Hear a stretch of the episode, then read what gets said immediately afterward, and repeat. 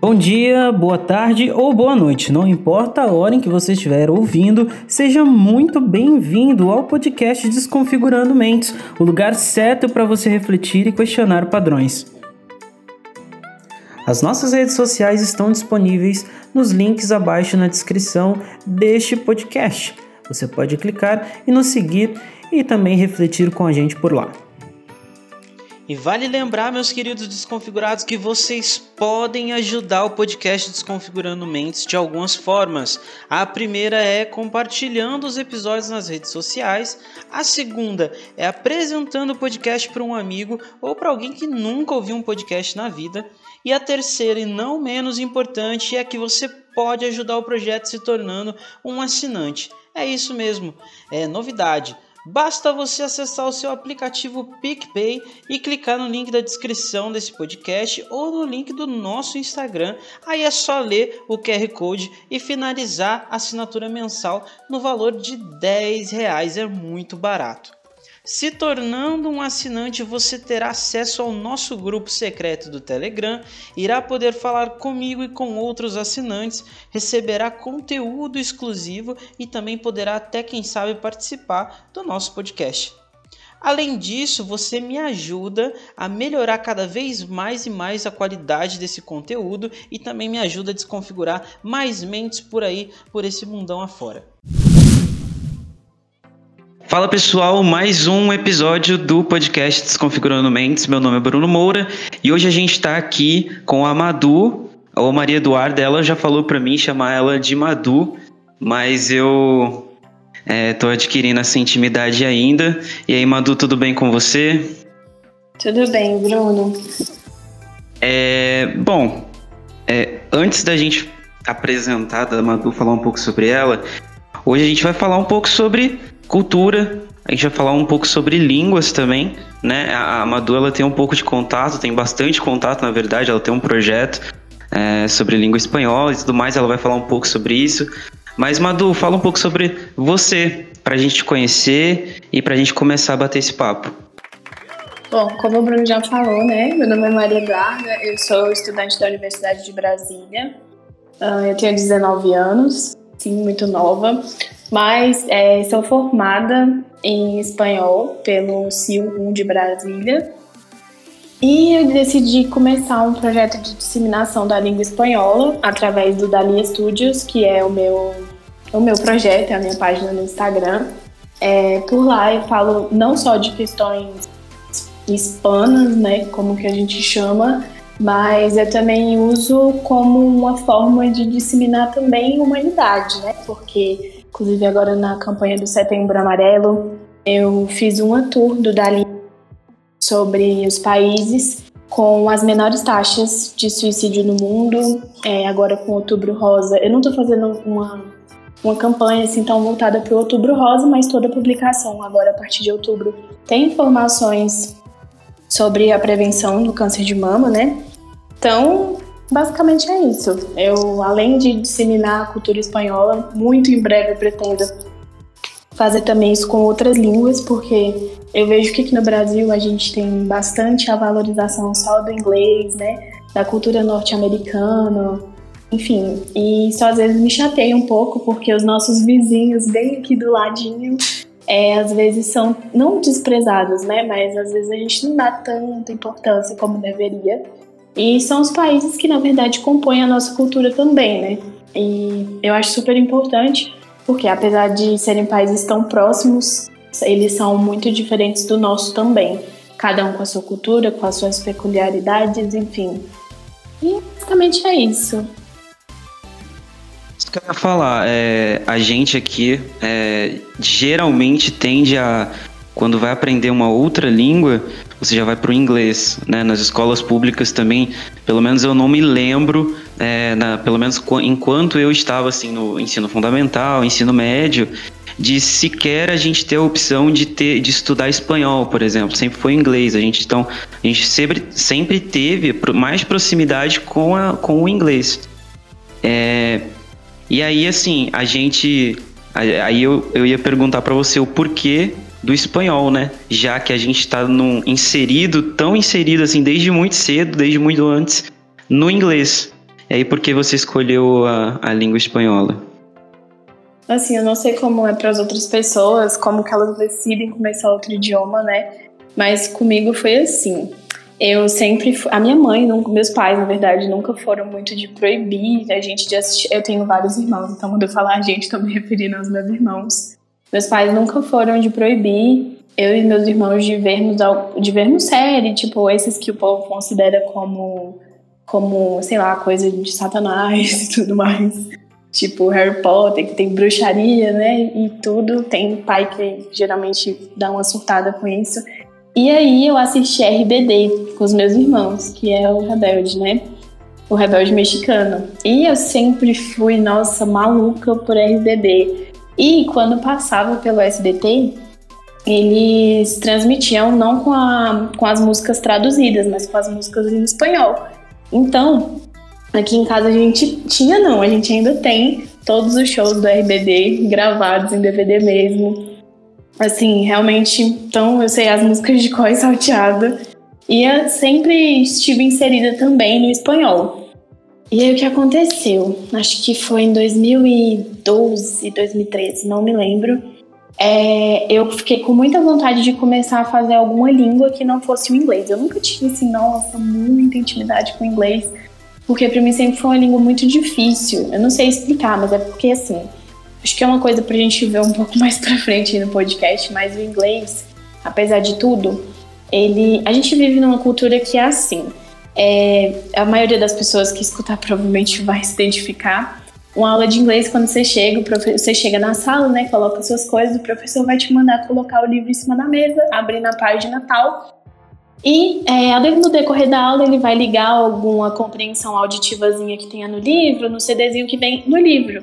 E a gente tem sido inserido nessa cultura tem muito, muito tempo, que é de não de não realmente aprender uma língua. A gente está decorando gramática e tudo mais, mas contato realmente com a língua a gente tem. A verdade é que eu também vivi esse ensino do espanhol, mas como eu faço letras, traduções espanhol na UNB, acaba que eu tenho uma afinidade maior e também eu fui atrás dos meus próprios conhecimentos também. Então, sozinha, descobrindo coisas e tudo mais, o Google tá aí para isso. E aí. Tem isso é... também, né? De você ter essa essa proatividade de também buscar, né? Não, não ficar só à mercê da, só da aula ali, tem que ter um extra classe. Não, com certeza. Eu acho que assim, não tem como você aprender uma língua nova é, sem você ter contato com a língua. É o que eu, que eu tava comentando, né? Porque é assim, você, sei lá, seis, duas horas, eu falo seis horas, você tem duas horas mais ou menos de, de aula, né? Nesses cursinhos de inglês e tudo mais. E aí quando você sai da aula, você acontece o quê? Nada, porque você chega em casa, talvez você faça de má vontade o seu exercício, ou às vezes nem faz, porque geralmente quando o cursinho é pago, tem gente que não dá muito valor, né? A verdade, é essa.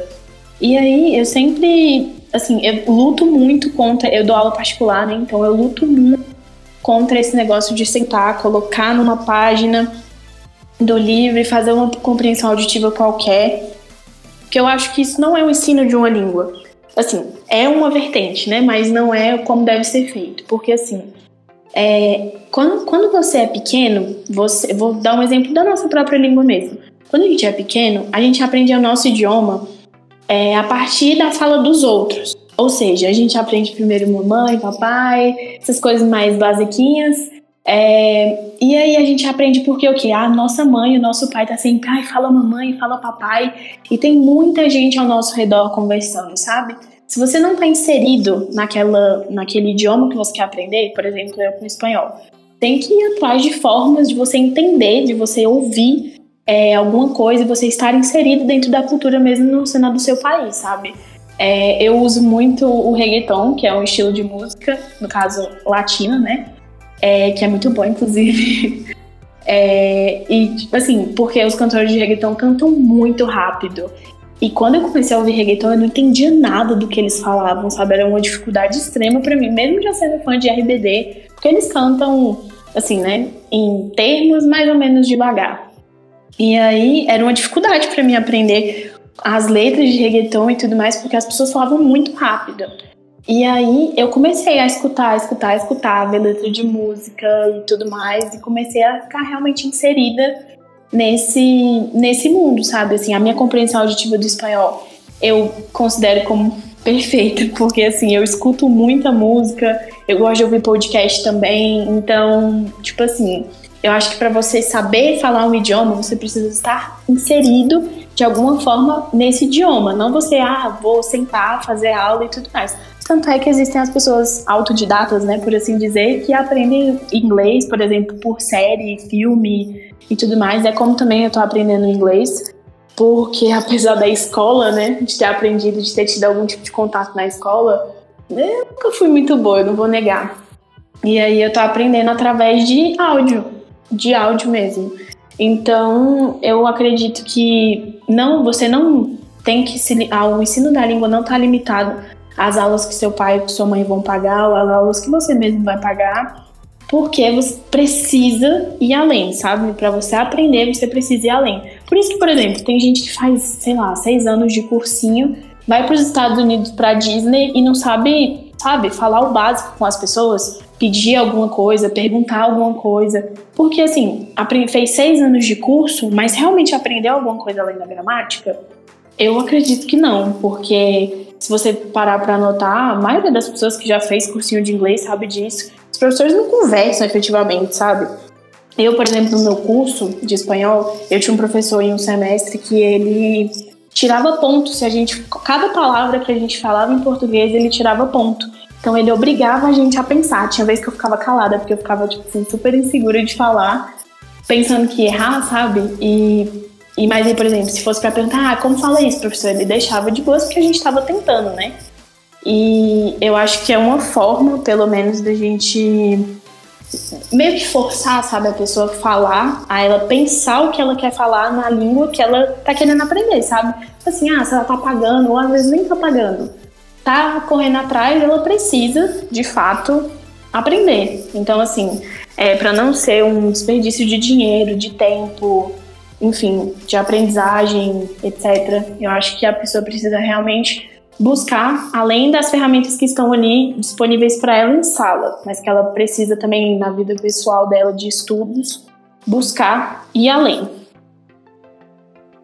Olha, eu vejo muito acontecer isso que tu falou, tipo, eu conheço pessoas que fizeram, sei lá, oito anos de curso de inglês, e aí, tipo assim, tu vai falar com essa pessoa, ela não sabe, mano, ela, ou não sei, às vezes é, é vergonha e, e, e tal, mas eu acho que é muito por conta dessa metodologia, de você ficar literalmente focado em gramática.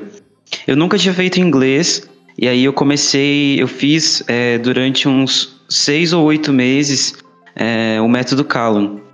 E lá o tempo todo era você falando, conversando com as pessoas, assim. É, tudo bem que chega um, ponto assim que você que fica muito repetitivo, porque às vezes você tá falando. É, você fica falando frases do, do livro, né? Então é, fica um pouco repetitivo. Mas é, toda sexta-feira tinha conversation.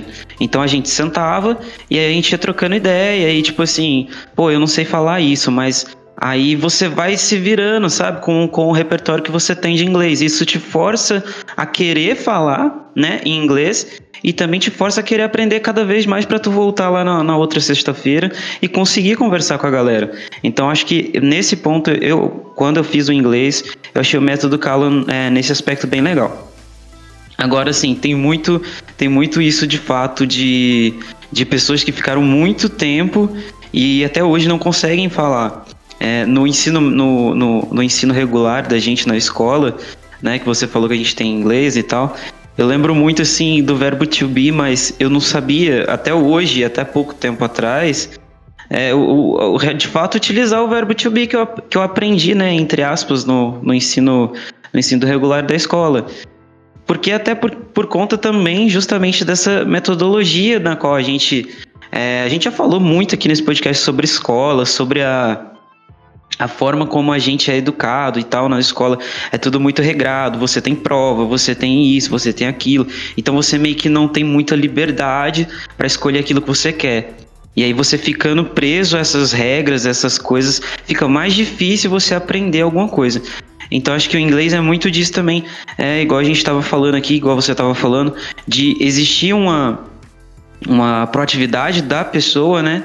De ir buscar ter contato é, com, com, com a língua de fato, seja por música, por série. A gente está vendo muito, é, falando da língua espanhola, a gente está vendo muito filme espanhol, assim, e muito filme bom. É, até então eu não tinha tanto contato com, com produções espanholas do cinema. E a Netflix trouxe muito isso, trouxe séries também. A gente teve aí o Vis-a-Vis, que fez um, um baita sucesso, e também a recentemente a La Casa de Papel, que fez um, um baita de um sucesso. Então são formas que a gente tem de fato de, de, de entrar em contato com a língua e aprender um pouco mais. Mas obviamente acho que a gente tá. A gente tem que é, focar. É, deixar claro essa parte onde, onde precisa existir de fato uma predisposição sua de correr atrás e ter contato, igual a gente estava falando aqui, com a língua. Com certeza. E assim, eu me considero uma pessoa muito, muito autodidata. Eu tava rindo, inclusive, na parte que você falou do verbo to be, porque eu me identifico muito. E, tipo assim, é uma coisa que você, você aprende na escola. Você não aprende inglês, você aprende gramática e, assim, uma gramática chula, na verdade. É, para mim, na verdade, porque eu sou letrista, eu não uso para absolutamente nada. Para mim é como aprender báscara. Assim, nada contra quem usa, quem gosta. Tudo bem, gente, tá tudo bem. Mas isso para mim, por exemplo, eu sempre tive esse negócio com línguas, eu sempre fui bom em português, sempre fui bom em espanhol. Na escola eu até que me esforçava no inglês, né? Mas assim, sempre mais para tirar nota do que para realmente aprender, né? Mais para passar de ano. E eu acho que esse, na verdade, é o grande problema do ensino hoje em dia, porque os alunos não correm mais atrás dos estudos deles porque eles querem aprender aquilo, porque eles ficaram interessados porque o professor falou e o professor os fez ter algum tipo de interesse por aquela matéria, sabe? Alguma coisa que surtiu mesmo dentro do aluno, de dentro do aluno, não algo que eles pegaram e falaram, ó, oh, você vai aprender isso daí. Por exemplo, coisas que eu acho super relevantes que a gente precisaria ter dentro do ensino, tanto público quanto particular, por exemplo, a educação financeira, e a gente não tem. É, isso saindo um pouco assim do, universo línguas, né, e tudo mais. Mas é porque, tipo assim, a gente eu saí do ensino médio literalmente desempregada, cuspida, né, do, no mercado de trabalho aí, sem saber o que fazer, sem saber como me portar na entrevista de emprego, sem saber como, como fazer coisas básicas, sabe? Mexer com coisa de banco, é, que depois dos 18 já era, né? mexer com coisa de banco, aprender a ter o controle do meu dinheirinho, mesmo que com 18 seja pouco, né? E tudo mais. Eu acho que coisas cruciais, assim, para nossa formação, não como. Não, não só como cidadãos, né? Mas como pessoas também na nossa vida particular, a gente não tem acesso. E porque literalmente eles padronizaram o ensino, né? De uma forma que, ah, assim, você se encaixando ou não nisso aí, você vai ser. Vai, vai ter que ser assim, sabe? E eu acho, assim, eu acho muito errado dessa forma. É, inclusive, por exemplo, é, eles fizeram a reforma do ensino médio, né? O meu último ano de, de ensino médio foi com a reforma do ensino médio já. Eu sou, sou fruto do ensino público, então eu tive, tive que passar obrigatoriamente por isso, que é, foram seis meses de, de, assim, né, seis meses entre aspas, são dois semestres de cada matéria. Assim, enquanto eu estava tendo geografia, eu não estava tendo história. Enquanto eu. Aí no, no outro semestre, né, eu ia ter história. E assim por diante nessas matérias. E as únicas matérias que eu continuei tendo o ano todo foi educação física, matemática e tinha também, que eu não me lembro, acho que português. Enfim, mas no geral, eu acho que isso prejudica muito, por exemplo. Eu, eu posso contar nos dedos a pessoa que eu, as pessoas que eu conheço, que, e nos dedos de uma mão só, as pessoas que eu conheço que realmente tiveram não aprenderam somente a história do Brasil na escola, passaram, sei lá, 11 anos da vida estudando história do Brasil. Uh, Primeira e Segunda Guerra Mundial, Guerra Fria uh, e talvez Revolução Industrial e alguma coisinha assim. Mas ninguém ensina pra gente coisa que tá bem aqui do lado, sabe? Por exemplo, a Guerra do Paraguai, é, que inclusive o Brasil fez parte. Eu não tive a Guerra do Paraguai na escola e faz parte da história do meu, do meu país, sabe? É, e mesmo que não fosse do meu país, é um país vizinho. Mas agora eu te pergunto: a história da Europa no geral, assim, com Primeira e Segunda Guerra, é tão relevante quanto, óbvio. Mas você passar, tipo assim, anos da sua vida aprendendo a mesmice, chega a ser chato, sabe? Você não descobre coisas novas. É, por exemplo, a Guerra do Paraguai também, apesar de ter feito curso de espanhol e tudo mais, não tive a partir, não aprendi a partir do meu curso. Tive que ir atrás sozinha, buscar informações e tudo mais, aprender da minha forma. E eu acho que, por exemplo, uma das plataformas que a gente que mais auxilia a gente hoje em dia nessa disseminação de qualquer tipo de conteúdo que você goste é, por exemplo, o YouTube. Que você tem aulas ali sobre coisas que geralmente você não tem na escola, às vezes até tem, né? Biologia, química, matemática, física, etc. Mas enfim, eu acho que isso é uma grande. Pro... Quase não sai isso é uma grande problemática do ensino no geral, não só de escolas públicas, mas também de escolas particulares. A valorização, por exemplo, que a gente chama, o pessoal né, de escola particular chama de ensino bilíngue, que é o foco na, no português e no inglês. Então você, aí às vezes o, o cidadão não sabe nem falar o próprio idioma, não sabe nem falar o português direito, e ele tá ali aprendendo inglês e tá sendo tão cuspindo vomitando conteúdo na cara dele de inglês, de gramática, e tem horário contrário na escola que ele vai ter também inglês de novo e tudo mais. Para ele, depois que sair da escola, depois que sair dessa coisa de ai, ah, tem que passar no vestibular, isso, aí aquilo, na verdade a pessoa não vai conseguir desenvolver isso na vida dela. Tanto é que, assim, é, esse ensino tão forte da gramática traz uma problemática tão grande, que foi o que você comentou, né? pessoas que fazem, sei lá, oito anos de curso de inglês e vão para os Estados Unidos sem saber falar nada, sabe? Ou às vezes não sabem o básico. Eu conheço pessoas que são formadas em inglês e não sabem falar. Tipo assim, e não é, não é brincadeira. Porque passaram anos sendo curso, passando em prova, decoreba, mas a realidade é que eles não sabem falar o idioma por quê?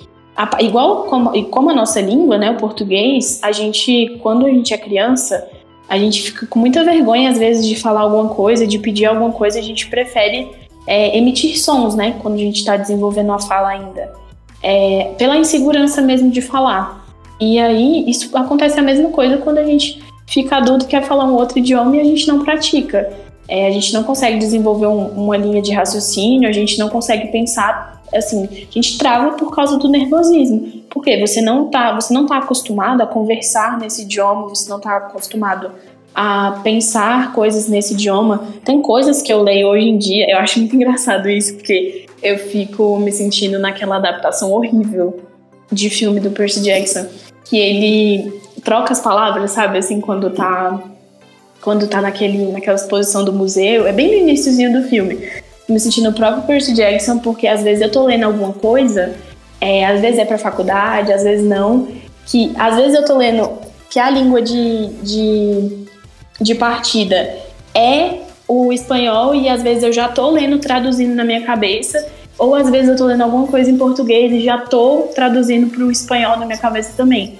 Isso porque eu já tô tão, tão com a cabeça tão cheia de conceito, de palavra, de vocabulário, que isso já acontece automaticamente. E eu queria, assim, eu tento trazer o máximo possível disso para os meus alunos, né? Porque eu realmente acredito nesse método de você estar inserido para poder aprender.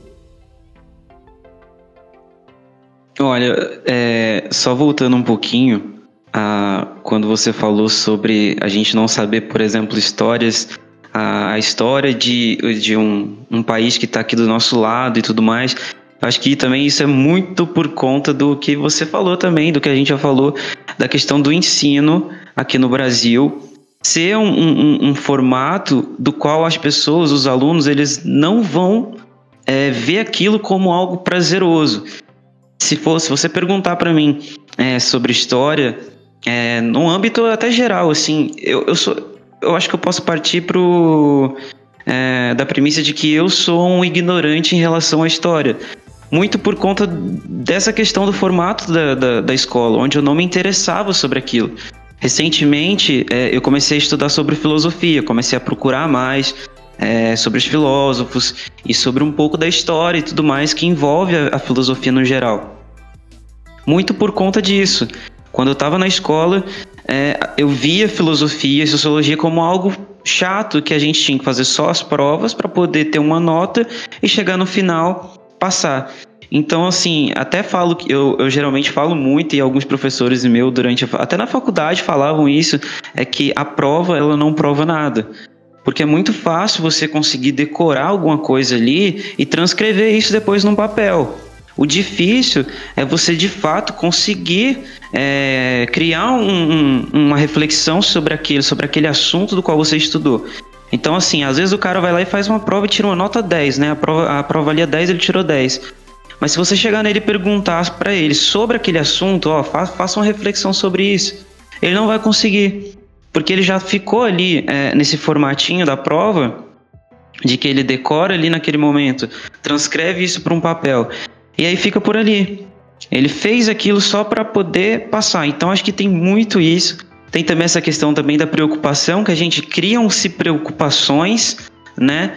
A gente. É, qualquer coisa que a gente vai fazer um vestibular, alguma coisa, você já vai para para o vestibular fazer a prova, né? Para se você vai estar sendo avaliado, né? Então essa palavra avaliado já vai te deixar num nervosismo muito grande de você querer é, chegar a ter um, um, um, desempenho legal e tudo mais, isso, isso atrapalha muito. Eu acho que quando você está aprendendo uma língua, e aí você falou muito sobre essa questão, né, da gente ficar presa à gramática, então acho que isso fica muito também. É, é, são um dos motivos do qual, dos quais as pessoas meio que travam na hora de aprender uma outra língua porque você está sendo avaliado o tempo todo, né? Então, assim, chega lá no final do, do inglês, ali na metade, você tem que fazer uma prova para você, de fato, é, continuar indo para frente. E eu concordo, assim, até porque a gente tem que saber escrever, a gente tem que saber falar.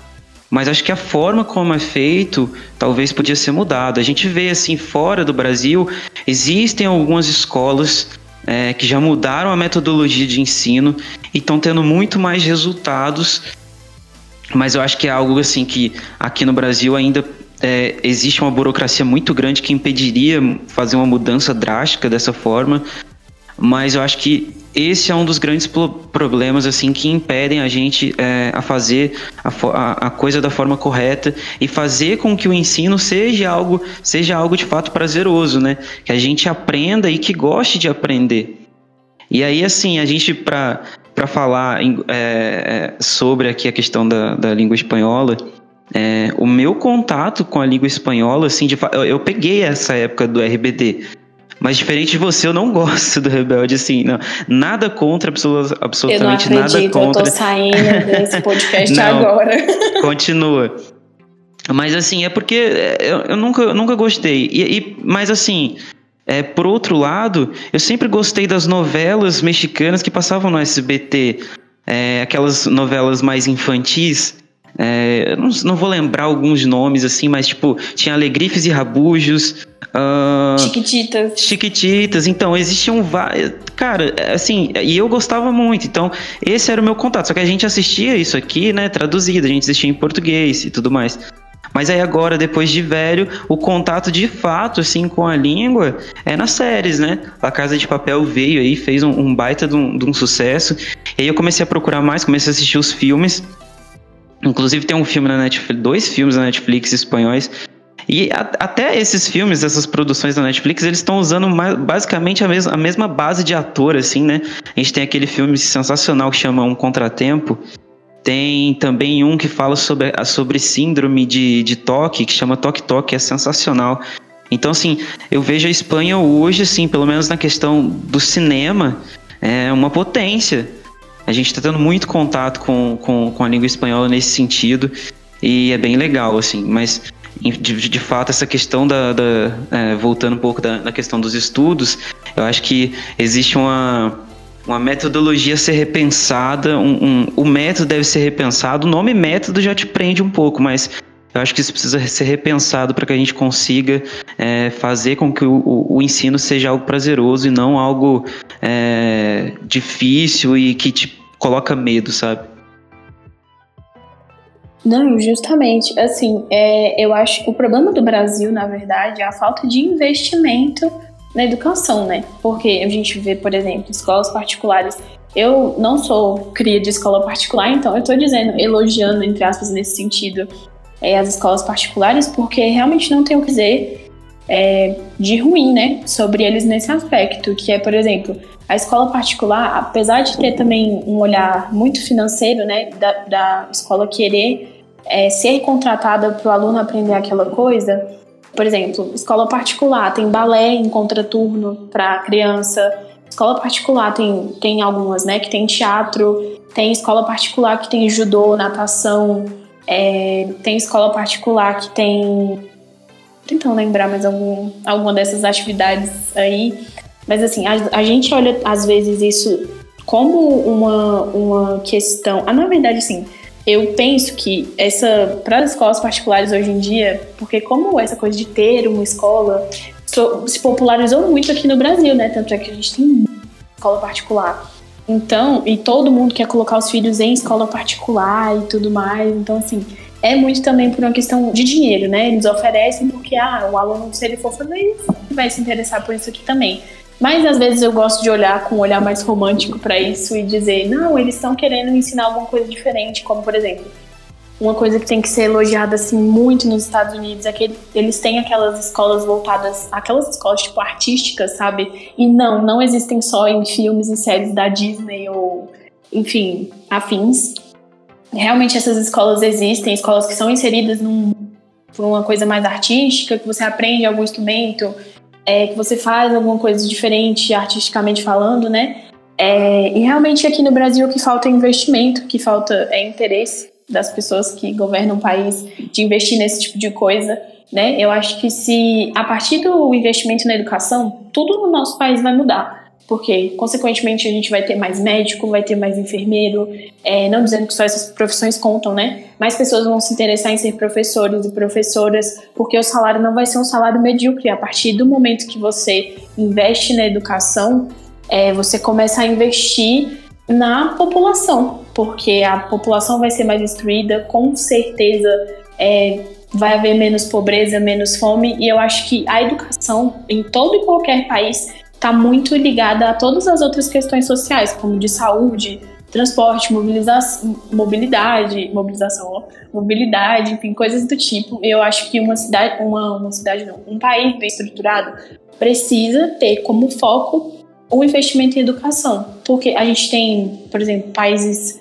hiper, ultra, mega desenvolvidos educacionalmente, como por exemplo o Canadá, é, que é um país, assim, eu não consigo nem dizer como a estrutura, estrutura educacional do Canadá de tão boa e eficiente, sabe? É lógico que uma vez ou outra vai haver alguém estudando numa escola que não gosta, mesmo sendo no Canadá, sabe? Mas, assim, é, a taxa de pessoas que ficam realmente infelizes estudando. Porque, por exemplo, se você estuda numa escola onde você pode. Eu, eu nunca tive, por exemplo, afinidade. Eu não tenho, na verdade, não é porque eu nunca tive, eu não tenho afinidade nenhuma com matemática, física, química. É, biologia até que vai, mas essas coisas assim mais dois, exatas. Eu também não. Eu também não. nunca tive. Nossa, eu é... sou uma é, negação. Eu sou assim uma verdadeira negação nesse quesito de exatas no geral, que realmente é um negócio que para mim não dá. E aí, é, por exemplo, se eu tivesse sido inserida num, num, num estudo, né, que fosse, ah, ela tem habilidade com idiomas, pô, vamos colocar essa menina aí para falar um francês, vamos colocar ela para falar um espanhol. Já foi, né? O espanhol já foi, mas enfim, como se eu estivesse na escola ainda. É, vamos dar valor que ela é boa em português, que ela é boa em linguagem no geral. Sou muito boa em história, né? Dupla diplomação na UNB é em história, então ainda tô, tô fazendo, né? No caso, não tô graduada nem nada, infelizmente. Mas minha dupla diplomação na UNB, que no caso eu faço dois cursos na UNB, é Letras, Tradução Espanhol e História. Então, por exemplo, o meu interesse por história surgiu sozinho. Eu sempre tive professores muito bons de história, graças a Deus, é, que sempre foram muito como que eu vou dizer, é, muito didáticos. Então, eu não tenho do que reclamar nesse sentido, mas infelizmente, até os professores mais mais qualificados, né, no quesito de dar aula, de, de deixar o aluno interessado no assunto e tudo mais, eu acho que eles têm a falha porque eles são também obrigados a te apresentar tal conteúdo, porque eles têm um cronograma também de estudos para passar, né? Então, mas assim, eu sempre tive professores geniais. As, a maioria das coisas que eu aprendi sobre a minha pós-graduação, que eu quero ser egiptóloga, aquelas. Ai, ai, sonhar mais um sonho lutando para isso, né? É, eu, no caso, quero estudar o Antigo Egito e atual Egito. Uh, enfim, mas. É... Peraí, só, deixa eu só é... fazer um, um, adendo aqui. Egiptóloga, eu nunca Isso. tinha escutado essa palavra antes na minha vida. Sério? Sério. Mas, pois é, é uma, é uma vertente, né, da, dos estudos da história. É, infelizmente, eu não tenho nenhuma matéria na UNB, nem provavelmente nem votei também, que comente a respeito da civilização egípcia, ou grega, ou romana, da forma como deveria ser feito, né? Mas, enfim, sim, eu quero ser egiptóloga. É um pouquinho difícil só, porque a faculdade que. a pós-graduação que é feita não é feita aqui no Brasil. Ela pode ser feita é, em faculdades na Califórnia, no Cairo, no caso, no Egito. Uh, que é um pouquinho difícil só porque tem que saber árabe, né? E aí é bem complicadinho, mas enfim. Aí complica fazendo, um pouquinho. Fazendo dar certo. Lutando para fazer dar certo. Mas enfim, assim, Não, eu mas acho vai que... Dar, mas vai dar certo, sim. Ai, com certeza. Tomara, assim, rezando muito, porque senão vamos de concurso público aqui no Brasil mesmo, né? E aí, outra coisa, por exemplo, que desanima muito as pessoas, eu já ouvi de muita gente que, ai meu Deus, eu queria tanto ser professor de tal coisa. O que me desanima é porque o professor recebe muito pouco. Por que o professor recebe muito pouco? Porque professor, na verdade, ele tá ali como, como para você como que eu vou dizer, padronizar uma educação. Você vai, assim, né, consequentemente, você vai padronizar o pensamento de todo mundo, a linha de raciocínio de todo mundo, da forma como o governo quer que seja feito, né? E aí, isso também é uma questão muito, sim, muito que eu não gosto de comentar, porque essa coisa de política e educação é um negócio que tem muita, muita, muita divergência. E aí é um, um, ponto muito importante também. Mas, Nossa, mas eu acho que esse aí é o, esse ponto que você tocou é o ponto crucial, assim.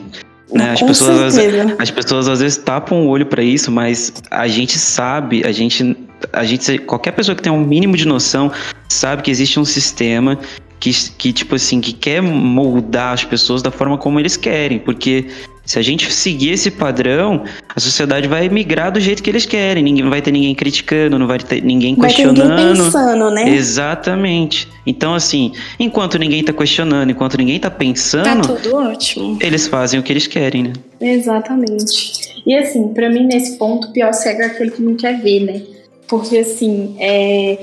nessa reforma do ensino médio, eles tinham falado, inclusive foi motivo de muitos protestos e tudo mais que eles iam tirar a filosofia e sociologia é, da grade horária dos alunos, né?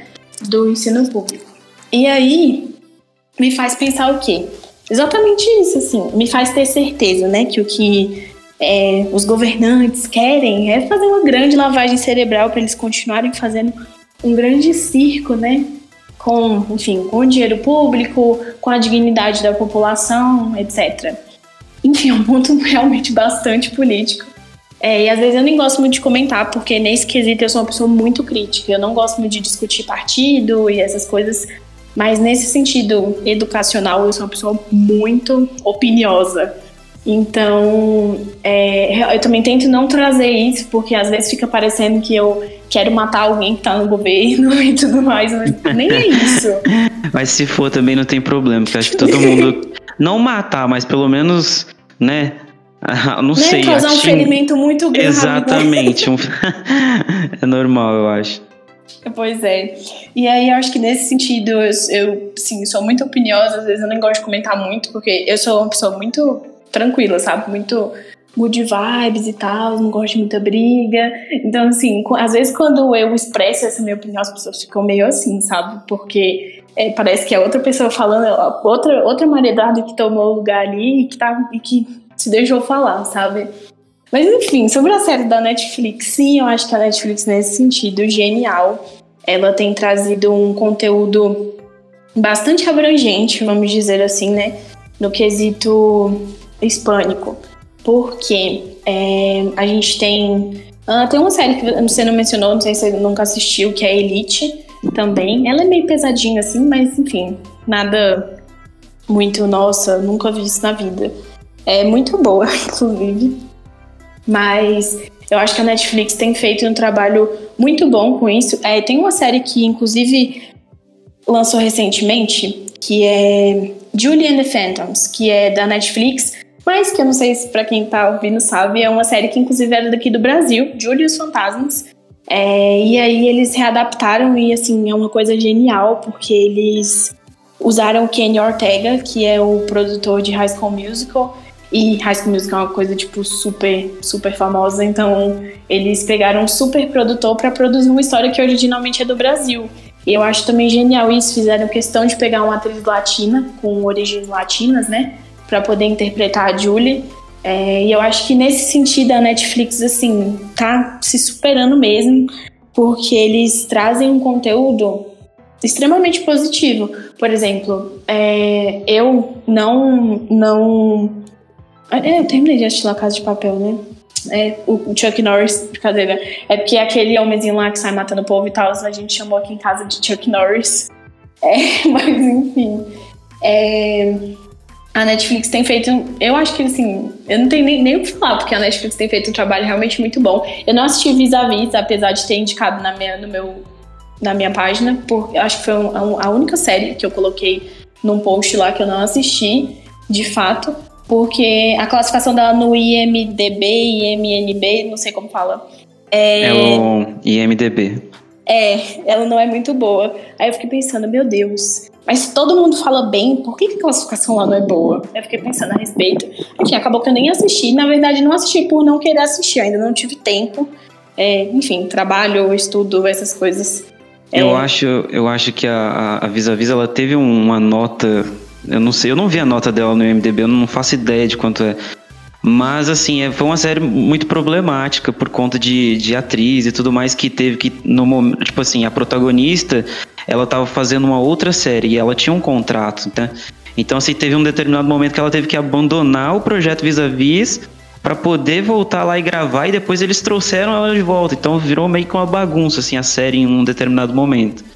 Mas a série fez tanto sucesso que aí teve até um. Tá, teve um prequel agora dela e, tá, e já tá até na, na, na Netflix, né? Ela tá como uma, como uma nova temporada de vis-a-vis, mas eu acho que é uma, uma história meio que assim, agora paralela, é dentro do universo, mas contando a história das duas mulheres que fizeram mais sucesso, né, na, na série. Eu não sei se eu tô pensando que são as protagonistas certas, porque sempre em propaganda ou é, esses posts que as pessoas fazem na internet, sabe? Eu sempre vejo a atriz que faz a. a pensando, no, tentando lembrar o nome dela aqui, de La Casa de Papel, né? A que faz a, a mulher grávida lá, a detetive grávida, que eu nunca lembro o nome, é que ela é bem, bem mazinha, assim, na, na Casa de Papel. Sim. E a Nairobi, lembrei, a Nairobi. É, acho que são elas duas, né, as protagonistas, mas eu não sei, assim, como que como que é a dinâmica da série e tudo mais. É, eu não realmente não tive tempo de assistir ainda. Mas eu acredito que, assim, eu, eu tenho que essas. A Netflix não contrataria, né? Uma série que fosse ruim, até porque, por exemplo, A Casa de Papel não é originalmente da Netflix, né? É de, uma, de um canal hispânico, não vou saber dizer o nome agora. É espanhol, né? Hispânico não. Espanhol. É, e vis-a-vis também, acho que é a mesma coisa. Então, eu não acredito que se fosse uma série de pouco sucesso, se fosse uma série realmente tão ruim, a Netflix tinha comprado, né? Então, realmente só não, não tenho como opinar a respeito porque não vi. Mas sobre as outras séries, é realmente é isso que você comentou anteriormente de ter mais ou menos o mesmo cast, né? Que é o pessoal de La Casa, eu falo que é sempre o pessoal de La Casa de Papel que tá nessa série agora. É porque, por exemplo, tem acho que uns dois ou três atores de La Casa de Papel nessa série de Elite. E outras pessoas que também ficaram bem famosas é, por causa do. do. Enfim, da, da série do Elite mesmo, né? Mas enfim, é isto. Sobre os, os mesmos atores, tem um. Acho que assim, sei lá, deve ter uns uns quatro filmes espanhóis na Netflix que tem, tipo assim, o mesmo cara é, como um dos protagonistas, sabe? Então, assim, já tá, na, na, real, assim, eu tava enjoado de ver o cara. Assim, mano, eu não aguento mais ver esse cara nesses filmes. Tipo, ele tá em um contratempo, ele tá no El, El Bar, acho que o, o filme chama isso, El Bar, que é uma viagem danada, assim. E tem mais um agora recentemente que, que, que saiu que até é, fala um pouco sobre essa questão do da violência contra a mulher, assim, achei que, to, que eles usaram um ponto bem interessante, assim, mas era o mesmo ator, então às vezes fica meio, né, meio saturado, assim, nessa questão da, da, da versatilidade do, do, dos atores que eles usam, mas são produções bem legais, são produções, assim, que você vê que é muito bem feita, trabalhada a questão do roteiro, né? Esse um contratempo, por exemplo, tem um roteiro sensacional, absurdo, assim, acho sensacional. Mas é como a gente está falando, né? Usam sempre a mesma base de, de atores. É, eu acho que isso é a mesma coisa do. Tem um ator que eles usaram para fazer um filme que fez sucesso, que é o Noah Centineo, que usaram, que é tipo um filme teenager movies e tal, coisas bem adolescente é, eles. Tipo assim, ele fez um filme, gostaram do trabalho e tudo mais, enalteceram demais o cara nas redes sociais e etc. E a Netflix agora só faz os filmes adolescentes com ele. Satura um pouco, realmente não tem como dizer que não. Porque o, eu tô vendo aqui agora, eu nunca assisti esse Encontro Tempo, inclusive. Né? Nossa, Pode ser que eu assista. Assista. Coloque, coloque na sua lista, porque é um filme sensacional. Um dos melhores plot twists que eu já vi. Pois, eu tô vendo aqui que ele tá bem avaliado tudo mais na Netflix, né? É, mas, enfim, esse, esse pessoal, assim... Ah, tem uma série muito boa também que eu não comentei. Meu Deus, eu esqueci. É uma série que eu, eu amo. É, chama Las Chicas del Cable, que é... A tradução é As Telefonistas. Eu acho bastante ruim a tradução, mas enfim. É, é uma série muito boa, muito grande. Particularmente, eu acho que ela ficou um pouco grande, porque a quarta temporada tem, tipo assim, é, quarta temporada e tem quarta temporada parte, temporada final parte 1 e temporada final parte 2. Então ficou um pouco grande e algumas histórias meio assim, sabe, meu Deus, não tem mais o que inventar e estão querendo ganhar dinheiro em cima disso. Mas no geral a série assim é bem boa, muito bem produzida, muito bem produzida e fala também do protagonismo feminino é, dentro da sociedade espanhola na década de, acho que se eu não me engano, 1920, mas eu posso estar enganada. Ou é 1910. Tô pensando, mas eu acho que é, é ou é um ou é outro. E a tem uma... Não, só pra, só pra completar, a atriz que eu tinha falado para você que saiu da Vis a Vis pra poder fazer outra série, no caso era As Telefonistas. É uma loira. A loira, loira, loira, loira, loira? Tô tentando pensar, é porque é, tem uma das meninas que faz que faz Las Chicas del Cable aqui no, no, assim, no decorrer da série ela fica loira, então do nada ela fica loira. E aí por isso que eu tô tentando, tô tentando pensar quem é. Tem uma série muito boa também na Netflix que chama Grand Hotel, é no caso Hotel, não sei como fala. Mas enfim, é um filme muito bom. Tem o mesmo ator, ora, ora, de Las Chicas del Cable. É, um dos protagonistas é o exatamente o mesmo ator. É, mas enfim, eu só não reclamo porque é uma série bem boa. É uma série tipo de romancezinho e tudo mais. Eu não sou muito fã desse tipo, eu gosto mais de série bem fantasiosa mesmo, mas não dessas coisas de amor, que é bem fantasioso também, porque nunca acontece nada desse jeito romanticamente, então é bem impossível, mas enfim. É uma série muito boa também. Tô tentando pensar quem é a atriz aqui, eu tô vendo pelo elenco. Não é a Blanca Soares, que é tipo a protagonista de Las Chicas del Cable. Ó, oh, só pra gente continuar, é, fala um pouco pra gente é, do Dali Studios, né? Que é o seu projeto no Instagram. Como que ele, surgi, como que ele surgiu e, e, e assim, qual que é o principal objetivo é, desse projeto? Uh, o Dali literalmente surgiu de um puxão de orelha do meu irmão. Que foi assim, eu até tem acho que tem umas duas semanas que eu troquei de estágio e aí, mas antes eu trabalhava, eu tava trabalhando estágio que eu odiava. Eu não só odiava assim no quesito do trabalho, quanto também a, a maioria das pessoas, não vou dizer todos, né, porque eu fiz alguns amigos, mas a maioria das pessoas não me agradava muito também. É, enfim, um ambiente meio tóxico, enfim. E meu irmão sempre me via reclamando bastante de tá procurando outro estágio e tudo mais, e não consegui, principalmente agora na pandemia, né? É, e aí, o meu irmão foi me dar um puxão de orelha assim muito forte, falou: "Ué, por que porque eu já dou, já dava aulas particulares antes e tudo mais, Só que nunca, a real é que nunca teve muita visibilidade, assim, muito grande, porque, assim, quem sabe que eu dou aula particular? Pessoas que me seguem, que me seguem no meu Instagram particular, né? É, mas, por exemplo, as pessoas que eu não conheço na UNB, mas que são do mesmo curso que o meu, não sabem disso e tudo mais. E aí, meu irmão falou: Ah, por que, que você não, não cria uma página no Instagram para você administrar suas aulas e tudo mais? Aí eu falei: Vou pensar a respeito. No mesmo dia, eu fiz a arte do Dali.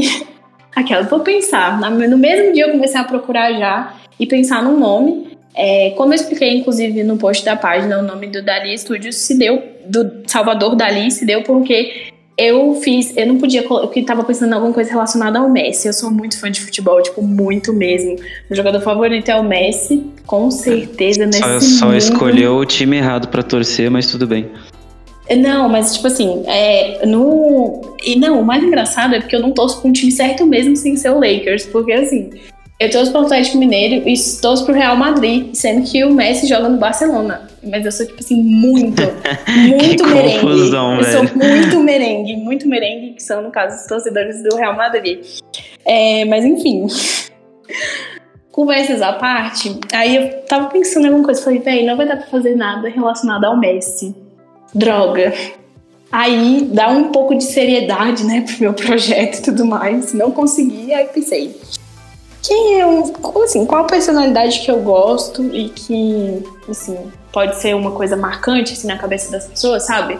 Um, um artista que não tenha tanta visibilidade assim, porque querendo ou não, as pessoas hoje em dia conhecem muito Van Gogh, né, porque popularizou Noite, Noite Estrelada, enfim, o autorretrato dele nesses últimos tempos, né? É, Picasso, Michelangelo, as pessoas já conhecem normal. E aí, Leonardo da Vinci também. É, aí pensei, hum, hora a hora, personalidade que eu gosto. Aí eu pensei, nossa, mas eu fiz um projeto uma vez do, do Dali, né? Do Salvador Dali. E tirando uma parte política dele, porque não é uma coisa muito boa, porque enfim, ele, para quem não sabe, o Salvador Dali tinha certo preço, vamos dizer assim, pelo, pela cultura, enfim, pela cultura nazista, né? E aí, é, tanto é que ele tem um quadro, eu não vou lembrar o nome exato do quadro agora, mas que tem Hitler. É, é bem pequenininho, quase não dá para ver, é, mas enfim. Enfim, tirando essa questão política, ele era uma pessoa, assim, de bem, era uma, um, um enfim, um artista bom, um artista no geral, muito influente. Aí eu pensei, e é uma pessoa influente também na cultura pânica, né? Pensei, ah, vai ser isso daí mesmo. Aí foi. E aí eu criei, eu criei, criei quase não sai, meu Deus. Eu criei uma, uma bonequinha, é, que no caso seria eu, com um bigodinho de Dali, é, na internet mesmo, no computador, foi no celular, enquanto eu estava trabalhando, no caso. É, eu criei a logo do Dali e falei, vou criar uma página. E peguei, criei e falei: olha, amigos, sigam isso daí e é isso aí.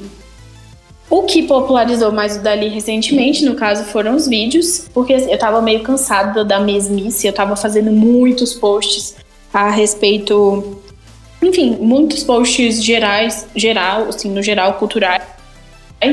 É, e aí isso não tava trazendo a visibilidade que eu queria, sabe? Assim, tinha muito conteúdo, mas parecia que eu tava cuspindo conteúdo. Eu não gosto de ser uma pessoa é, como vou dizer, na mesmice, sabe? Viver acomodada. Eu tava acomodada ao conteúdo que eu tava publicando e eu comecei a fazer os vídeos. Enfim, o primeiro vídeo teve muita repercussão, ainda bem. É, daí em diante só assim foi crescendo assim não tá tão eu acho que tem eu tenho capacidade ainda de fazer muitas coisas pelo dali mas no momento eu tô meio parada porque eu tive na semana passada uma alergia seríssima no rosto e aí tá ficando melhor. E aí eu não tive a oportunidade de fazer os vídeos depois do último que foram que foi de expressões mexicanas. E aí é isso assim, basicamente o Dali surgiu daí, de um puxão de orelha do meu irmão. Falou: "Mas se você tá reclamando, mas você não tá fazendo nada para mudar, sabe? Você não tá fazendo nada para poder fazer as coisas darem certo. E aí, para minha surpresa, no primeiro dia, tipo assim, horas depois que eu lancei o Dali, eu já, já tinha minha primeira aluna. Inclusive, Mariana Perfeita, beijos. E aí. É, é... Maravilhoso. E aí é isso. Assim, basicamente é isso. É legal porque a gente vê que é, geralmente a gente reclama muito, a gente fica se. Né, tentando se justificar, tentando falar que as coisas não, deram, não dão certo e tudo mais. Mas aí tu vê que quando tu toma uma atitude e começa a fazer, é, de fato fazer aquilo que você precisa fazer, é, o resultado vem. Muitas vezes, assim, não, não, não vai vir o resultado esperado, é, até por conta da, da questão dos números, né? A gente fica muito preso a, a, nossa, eu vou criar um conteúdo, mas eu quero que muitas pessoas venham, mas é, né, no começo a gente fica, assim, excitado por, é, por resultados, a gente quer que, que os resultados cheguem logo e tudo mais, o que é completamente normal, mas um exemplo do seu vídeo, que são já tem mais de duas mil, duas mil streams, né? É, é um vídeo que eu achei sim sensacional a, a forma como ele, como você fez ele e tudo mais. E, e o seu conteúdo é um conteúdo que engaja muito, até pra gente assim, ó.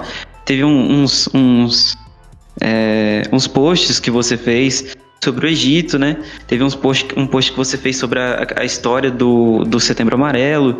Então, assim, é muito legal, é um conteúdo que engaja, mas que, assim, no Instagram, é, a gente está falando de uma plataforma que tem um alcance orgânico até legal, né? Comparado ao Facebook, por exemplo.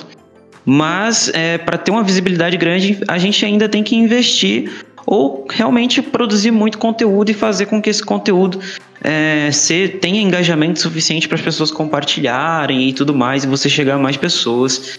E tá fazendo essa conexão aqui com você, por exemplo, já é uma forma da gente é, expandir esse universo, né? É, para quem não sabe, eu conheci a, a Madu através dos meninos do, do Taverna Talk, né? Que é Madu é de Brasília, então tipo, ela tá bem longe de mim.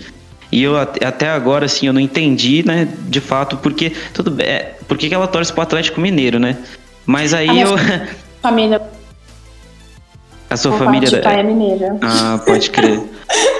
Mas assim, é mesmo. Mas, surpreendentemente, ninguém da minha família é torcedor do Atlético Mineiro, só eu mesmo. Não é tipo aquele negócio, ai, é o time da família. Não, é o time da Madu, é o meu timezinho querido. Meu pai e minha mãe flamenguistas. Ah, seus pais são inteligentes. Não, Deus o livre guarde. Mas assim, ó, não faz sentido também, porque eu moro em Minas e torço, torço pro Flamengo, então esse negócio de, ah, eu nasci, pô, você nasceu em você, você é de Brasília, você ia torcer para quem? Pro brasiliense? Pô, você tá Nada tá com, contra o tá brasiliense. Um passo, você tá um passo de ser nazista. Porque como assim você é de Minas e você não torce pro Atlético Mineiro? Hum, não, Meu Deus do céu. Ou, dá, ou pelo Cruzeiro, né? Pelo menos. Na minha cabeça, assim, realmente não faz sentido as pessoas torcerem pra um time que não é do próprio estado, sabe? Ou pelo menos não é um time de família, sabe? Por exemplo, é, aqui em casa é muito engraçado, porque meu irmão é corintiano, meus pais são, são flamenguistas, é, meu irmão Oh, minha irmã não tem time, tem uma irmã minha que não tem time, meus outros dois irmãos são São Paulinos e eu atleticana. Então, tipo assim, a versatilidade é uma coisa assim incrível na minha família. E assim, a pessoa que simpatiza, assim, mais ou menos com o meu time é a minha tia, mas ela oficialmente não torce. É, mas realmente porque a minha família é mineira e tudo mais, mas não tem essa veia, assim, tipo, ai, torcedores do Cruzeiro ou torcedores do Galo e tudo mais. Eu acho isso muito engraçado. É, mas assim, durante muito tempo, na verdade, eu, eu, eu fui masoquista, né? Porque, poxa, o Flamengo demorou muito aí para chegar onde tá. Então, durante esses. Eu tenho 26 anos, durante aí, sei lá, uns 18 anos da minha vida, eu fiquei sofrendo com o Flamengo. E, e, e brigava, e, e xingava, e chorava. Então, assim, pra gente que é flamenguista, a gente tá começando a sentir o gostinho de, de, de ter título, de tudo mais agora, né? Porque a gente já sofreu muito e tal. Mas, assim, os times de Minas, assim, eu sempre tive um, um, uma proximidade maior com o Cruzeiro. Porém, olha para você ver onde tá o Cruzeiro. do, do aonde o Cruzeiro está. não é, eu não sei. Eu não sei que, assim, não tenho antipatia contra o, o Atlético Mineiro. É, o único time que eu acho que eu tenho antipatia, de fato, aqui no Brasil é do Corinthians. Nada contra, pessoal, nada contra os corintianos. Na verdade, tudo contra, tô brincando. Mas é porque é, é, literalmente assim, eu acho que esse negócio da rivalidade que vai, vai sendo criado e tudo mais. sempre que vai jogar um Flamengo e Corinthians tem essa tem esse arzinho de, de que o bicho vai pegar, sabe? Então a gente fica mais empolgado e tudo mais. Então você acaba criando uma certa antipatia por esse time, né? Você não quer ver ele ganhando do seu. Mas tem muito essa questão do, do de você morar num lugar e torcer para outro virou normal assim. Eu não sei se você torce para algum time aí de Brasília, mas aqui na minha cidade, que é Pouso Alegre, a gente ficou aí, sei lá, muitos anos sem um time da cidade. E agora a gente está com, com o nosso time aqui da cidade, né? O Pouso Alegre. E ele tá, tá, tipo assim, é um time que tá muito bem no campeonato. Tá no segundo, no segundo módulo, acho que do Mineiro. Ele é tipo o América. Ele é tipo o América. É, só que tá, tá tipo assim, tá bem abaixo do, do, do América, assim, sabe? O América ah, ainda o disputa... Eu acho o Coelho melhor do que o Cruzeiro. Se tivesse colocado no raio, o Coelho é muito melhor do que o Cruzeiro. Então, o time de Pouso Alegre, ele tá disputando o segundo módulo. Acho que ele precisa ganhar esse segundo módulo para poder disputar o, o, Mineiro de fato, né? E jogar com o Cruzeiro, com o Atlético e tudo mais. Quem Ixi. sabe daqui a, uns, daqui a uns tempos a gente esteja recebendo o Atlético Mineiro aqui na nossa cidade. Né? Oh, mas esse negócio de time eu acho uma coisa tão engraçada. Assim, porque você falou, né? Ai, não, assim, oficialmente não tenho rivalidade com ninguém. Mas, por exemplo, comigo, eu posso contar nos dedos, eu tenho dois amigos, um, um amigo e uma amiga são cruzeirenses e que eu só sou amiga deles porque eu descobri depois que a gente virou amigo, já. Tipo assim, não tinha mais volta, não ia desfazer amizade por causa disso.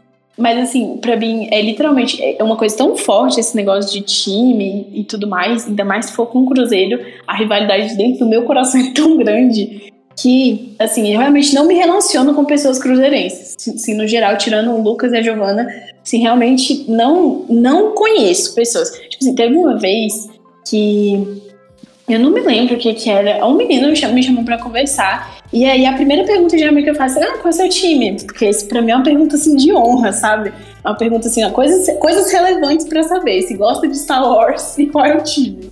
Porque é, realmente são coisas excelente. que não tem como. Então, aí, ah, sou cruzeirense, ah, vamos de bloco, né? Porque realmente não, não dá, pra mim não dá é uma coisa assim muito, muito, muito, muito séria. E tem uma história que é muito engraçada. Meu pai, né, por ser uma família mineira, ele, quando ele era mais novo, ele era cruzeirense. Aí eu, fica, eu fiquei tipo assim, ai meu Deus, onde foi que eu. Como foi, Senhor, que isso aconteceu? Por favor, me explica. Que ponto da vida do meu pai, que ponto que eu. Em que ponto da minha vida eu errei pro meu pai ter sido cruzeirense quando eu era pequeno. E por nesse momento estar tá compartilhando essa história com as pessoas, mas enfim.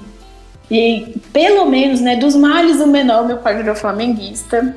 E aí, dos males mesmo, tipo, males mesmo. Meu pai virou flamenguista, mas ainda bem que meu pai não é, tipo, aquele flamenguista que tem blusa de time e tudo mais. Ele é flamenguista, sim, de boa, sabe? Tem. Assiste um joguinho aqui, outro ali. Ele não tá preparado cardiacamente para poder assistir jogo do Flamengo. É, de fato, para ser torcedor do Flamengo, a pessoa precisa estar com o coraçãozinho em dia, porque geralmente as coisas se resolvem ali no, no, nos últimos segundos do segundo tempo e a gente acaba tendo uns mini infartos assim durante Galo, a, então? partida. E é, o Galo, então? e o Galo, então? É, não vamos entrar nesse mérito, mas assim... Libertadores, então? Sabe? Não, nem me fala em Libertadores, porque, igual eu te falei, foram anos e anos aí sofrendo, vendo o Flamengo sair nas oitavas, nas quartas, até nas fases de grupo e, e, nada, sabe? Não chegava assim.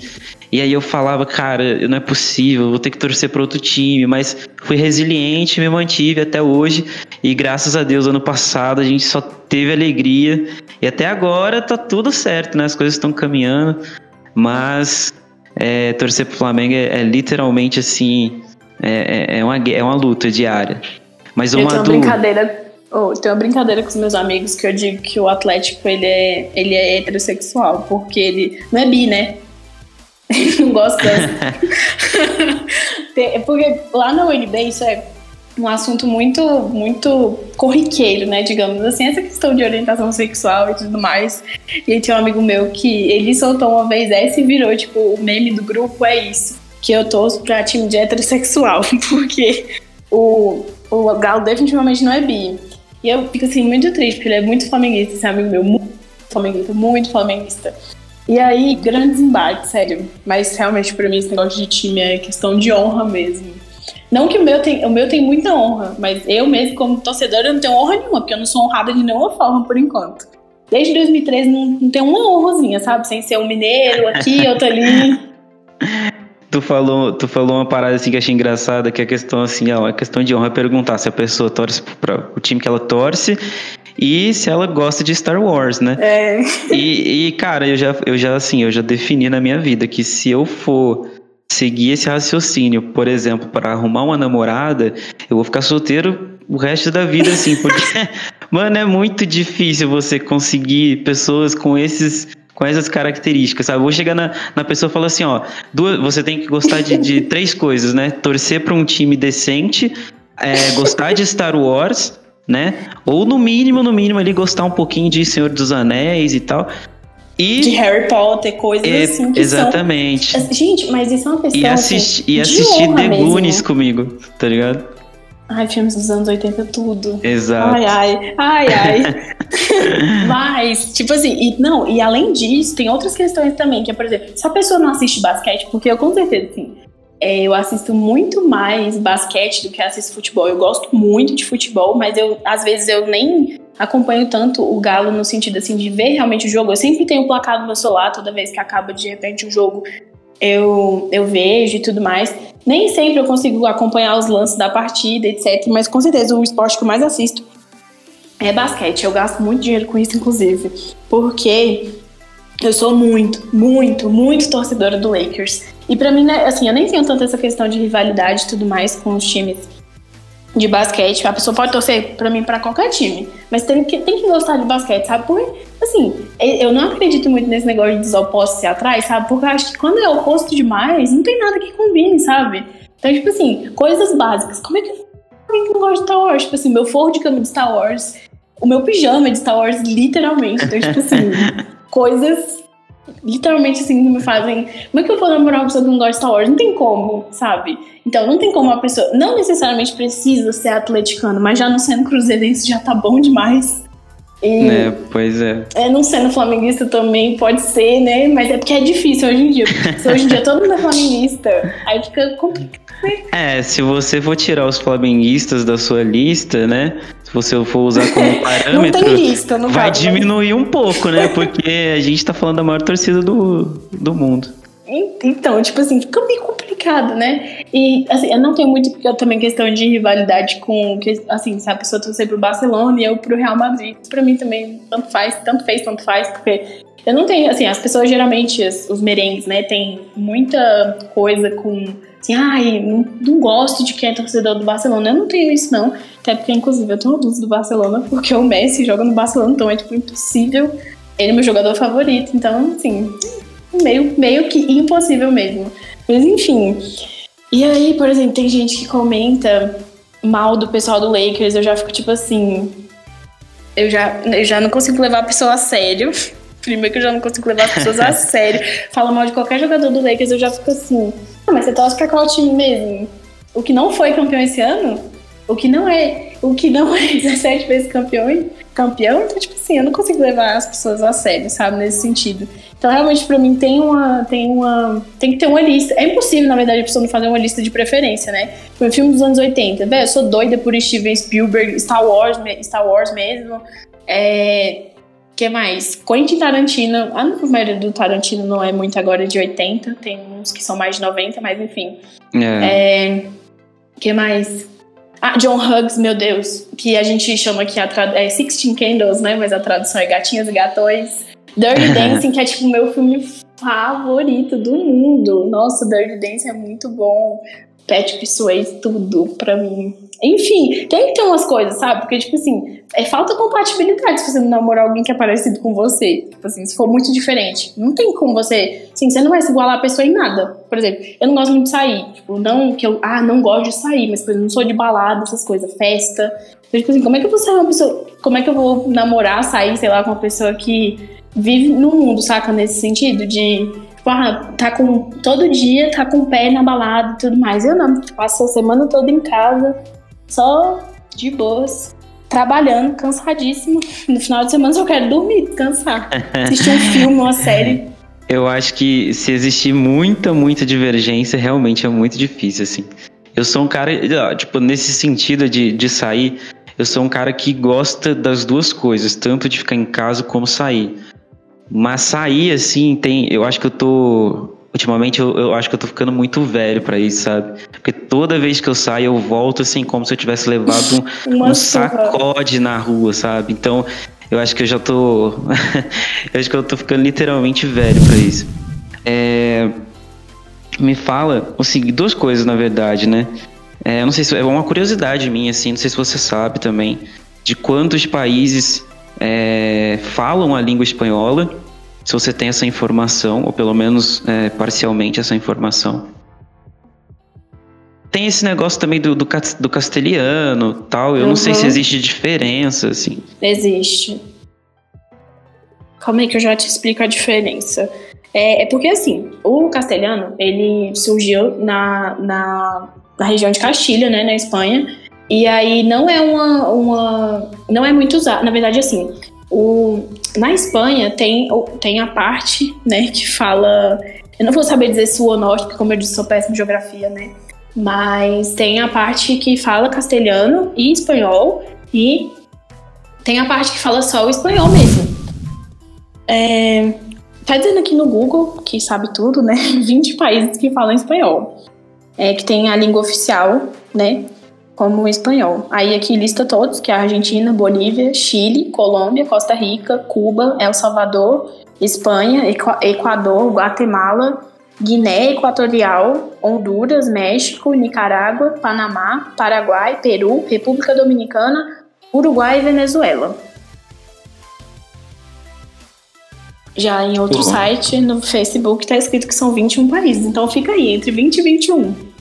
Falam, é, o legal assim, até pra gente contextualizar na questão dos, dos vídeos do, do Studios lá do, do seu projeto, é, a gente tem a língua, a língua espanhola, mas em cada um desses países existem expressões né, que criam uma particularidade da língua dentro do, do próprio país, né? Porque você fez ali o vídeo da expressões colombianas, expressões mexicanas, não sei se é assim que fala, mas são, são expressões diferentes, né? Uh, não, foi o vídeo do Calma aí, eu vou lembrar. Expressões de Latinoamérica, que tem que gíria de vários países. Tem de El Salvador, Cuba, países que a gente, na verdade, não. Não é que eu não falo muito na página, mas é que geralmente as pessoas não dão tanta visibilidade. Como, por exemplo, quando alguém fala para você, ah, países que falam espanhol, vem na, as primeiras coisas vem na sua cabeça: México, Argentina e Colômbia. Geralmente sempre é Espanha, né? Obviamente. Mas geralmente, sei lá, Puerto Rico, as pessoas não, não falam muito. E é um país, inclusive, que é o berço do reggaeton, já comentei, né, que eu amo reggaeton. O berço do reggaeton é Porto Rico, então, assim, realmente é, eu tento abranger o máximo de países possíveis, assim, dentro do, das minhas, das minhas, meus conhecimentos, né? E também eu sempre busco conhecer mais, né? Porque, por exemplo, antes de conhecer reggaeton, não sabia nem para onde que ia Porto Rico. Então, tipo, não sabia nem onde que era, para onde que ia. Então, assim, é, é muito uma questão também de, de, como a gente já tinha comentado, né, de pesquisa e tudo mais, né, porque eu dou aula também que eu sei tudo, né, eu, muitas coisas para colocar de conteúdo no, no Dari, eu pesquiso muito, assim, que realmente precisa. Primeiro que eu não posso passar informação errada, né, segundo que é, a disseminação também tem a ver com isso, né? A disseminação no geral, quando a gente quer disseminar algum conteúdo, a gente precisa primeiro trazer coisas interessantes, né? E também trazer coisas que sejam desconhecidas a outras pessoas, como por exemplo, é, igual a gente já comentou, né? O Panamá, que não é um país que acho que quando a época que eu mais ouvi falar do Panamá na vida foi quando teve a JMJ, né? Que é a Jornada Mundial da Juventude da Igreja Católica. É, foi quando assim, eu mais ouvi falar de, de Panamá, mas antes também, sim, sabia nem como que era a bandeira, sabia nem para onde que ia. Assim, uma série de questões relacionadas com, muito mais relacionadas com a pesquisa e também com o interesse. Por exemplo, quando a gente puxa é, o mapa da, da América Latina, tem muitos países ainda para eu falar, tem muitos países que eu já falei no Dari, mas tem outros muitos para poder falar também nos posts, em vídeo e tudo mais. É, eu recentemente tinha postado. É... Calma aí que eu tô. Eu tô procurando aqui. É... Não, não foi tão recentemente. É El Salvador, né? Que eu tive, eu tive um professor que era de El Salvador, o nome dele era Rafão, quando eu tava no colégio. E aí ele.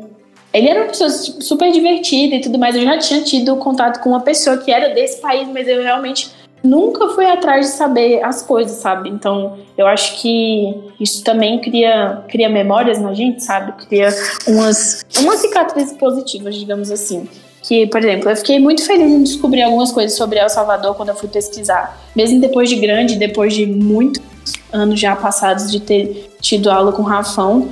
Então, é muito, muito. Assim, acho que geralmente a gente pesquisa coisas que. coisas que estão ligadas mais no nosso dia a dia, né? Tanto é que quando a gente escuta algo diferente, a gente geralmente tende a pesquisar, né? Mas esse, esse eu acho que é meio que a problemática, porque a gente não, não escuta tanto. Então fica meio difícil de também surtir interesse em pesquisar tal coisa e tudo mais. É, por isso que também, assim, é, o Dali eu criei a princípio para ministrar as aulas e dar algumas diquinhas linguísticas, né? Tanto é que a maioria dos, dos posts do início são, por exemplo, de falsos amigos, que são expressões que têm um significado, mas na verdade elas são outra coisa. É, eu tentei no início buscar postar coisas que não fossem tão assim, sabe? Que eu fiquei pensando, meu Deus, mas se eu soltar muita coisa, é, as pessoas vão, vão perder o interesse, sabe, de ter aula, porque eu já tô postando tudo ali mesmo. Mas a verdade é muito diferente disso, sabe? Assim, de dessas coisas acontecerem. Aí eu comecei, eu saí um pouco do, das expressões, de postar expressões é, de, dos países e comecei a colocar curiosidades, tem também como pontos turísticos é, e essas coisas, que eu acho que também surte um pouco de interesse nas pessoas de visitar esses países. Porque, por exemplo, na cabeça, sei lá, de uma menina de 15 anos, na cabeça dela ela só quer ir para Orlando, sabe? Então eu acho que eu, quando tinha 15 anos, o meu sonho sempre foi pro México. Então, assim, é, depende muito das experiências que a gente tem, do conteúdo que a gente está inserido, ou do conteúdo que a gente está recebendo nas nossas redes sociais. Então, é, isso influencia muito a gente, quem a gente segue, o que a gente vê. Então, eu acho que nesse sentido a gente precisa buscar mais ter contato também com outras culturas, sem ser ali, é, ai, os Estados Unidos e tudo mais. Não falando, até porque a cultura, né, é, latina nos Estados Unidos é muito forte por causa dos imigrantes, né? Mas, assim, sinceramente, não é como você literalmente beber da fonte, né? E aí. Ah, eu tava lembrando aqui, eu tava lembrando aqui agora que a gente tava comentando de série, né? E eu nem comentei sobre Narcos também, que é uma produção da Netflix. E que, inclusive, é a minha série favorita do mundo é Narcos. E eu nem tinha comentado mas que inclusive é muito bom. Quem faz é o protagonista, que é o Pablo Escobar, é feito pelo Wagner Moura, que é um ator brasileiro de Tropa de Elite e tudo mais, para quem não sabe, né? É... E, enfim, é uma produção assim genial, de boa, traz um, um olhar sobre, sobre a Colômbia. Eu foi foi assim, o estopim, eu acho que para eu começar a pesquisar coisa de outros países foi quando eu assisti Narcos. Definitivamente, porque eu fiquei tipo assim, fascinada, fissurada assim com as coisas da Colômbia, inclusive um dos meus grandes sonhos é fazer um intercâmbio para a Colômbia, porque realmente, assim, apesar da história muito triste do país, é, a série não traz só isso, sabe, a tragédia que viveu nos tempos é, do Pablo Escobar e tudo mais, e da, da e desse tempo mesmo de, eu ia usar uma palavra, mas não vai cair muito bem, mas enfim, desse tempo de sofrimento, né, do povo colombiano. As pessoas esquecem até... de. Ah, pode falar. Não, é até legal você falar da, da questão da pesquisa, é, porque até para as pessoas verem o quanto é, é, é, trabalhoso a gente criar conteúdo, né, para a internet e tal. É, assim, não é simplesmente dar um Ctrl C, Ctrl V, não. Você tem que literalmente ter uma imersão ali dentro do, dentro de uma cultura, no, no, seu caso, por exemplo, ou eu aqui ter que pegar, a gente ter que gravar, ter que editar depois o episódio e não só criar o, o conteúdo também da página do Instagram, não é só os episódios, então eu tenho que estar tá o tempo todo fazendo aqui um, um brainstorm, tentando pegar alguma coisa para poder colocar e passar informação para as pessoas. E a gente literalmente tem que tomar cuidado, é, de fato, como você falou, porque eu não posso passar qualquer coisa para as pessoas, eu tenho que, né, literalmente entregar um conteúdo legal. Falando sobre a série de Narcos e da história de Pablo Escobar, eu sempre escuto falar, mas até hoje eu nunca assisti Narcos. É, eu não sei. Não sei nem se está cancelado também. Eu fico nessa neura porque as produções da Netflix, da, da Netflix começam e na metade do projeto é cancelada. Então eu fico um pouco com receio, às vezes, até de assistir as coisas da Netflix. É um pouco de uma coisa e um pouco de outra. Porque assim, é, Narcos Colômbia é porque assim, é, contou a, história, a primeira e segunda temporada contou a história do Pablo Escobar. Na terceira temporada, não é nenhum spoiler, porque todo mundo sabe que o Pablo Escobar morreu, né? Enfim. Mas aí na terceira temporada é, tem uma trama a respeito do cartel de Cali, que também que é na Colômbia. E aí, enfim, muito boa a terceira temporada, apesar de não ter o Pablo Escobar, as pessoas, os fãs, né? Inclusive eu achei que ia ser um grande fiasco essa temporada. Mas eu me surpreendi bastante, porque realmente é uma temporada muito boa. A terceira mesmo não tendo Pablo Escobar. E aí a Netflix pegou não sei porquê, mas parou de produzir Narcos Colômbia e começou a produzir Narcos México, que conta a história sobre o cartel de Sinaloa, que fica no México, né? É muito bom também. Ah, é muito, são, tem duas temporadas, se eu não me engano, até agora. Acho que eu já assisti, já assisti as duas, se eu também não estou muito enganada.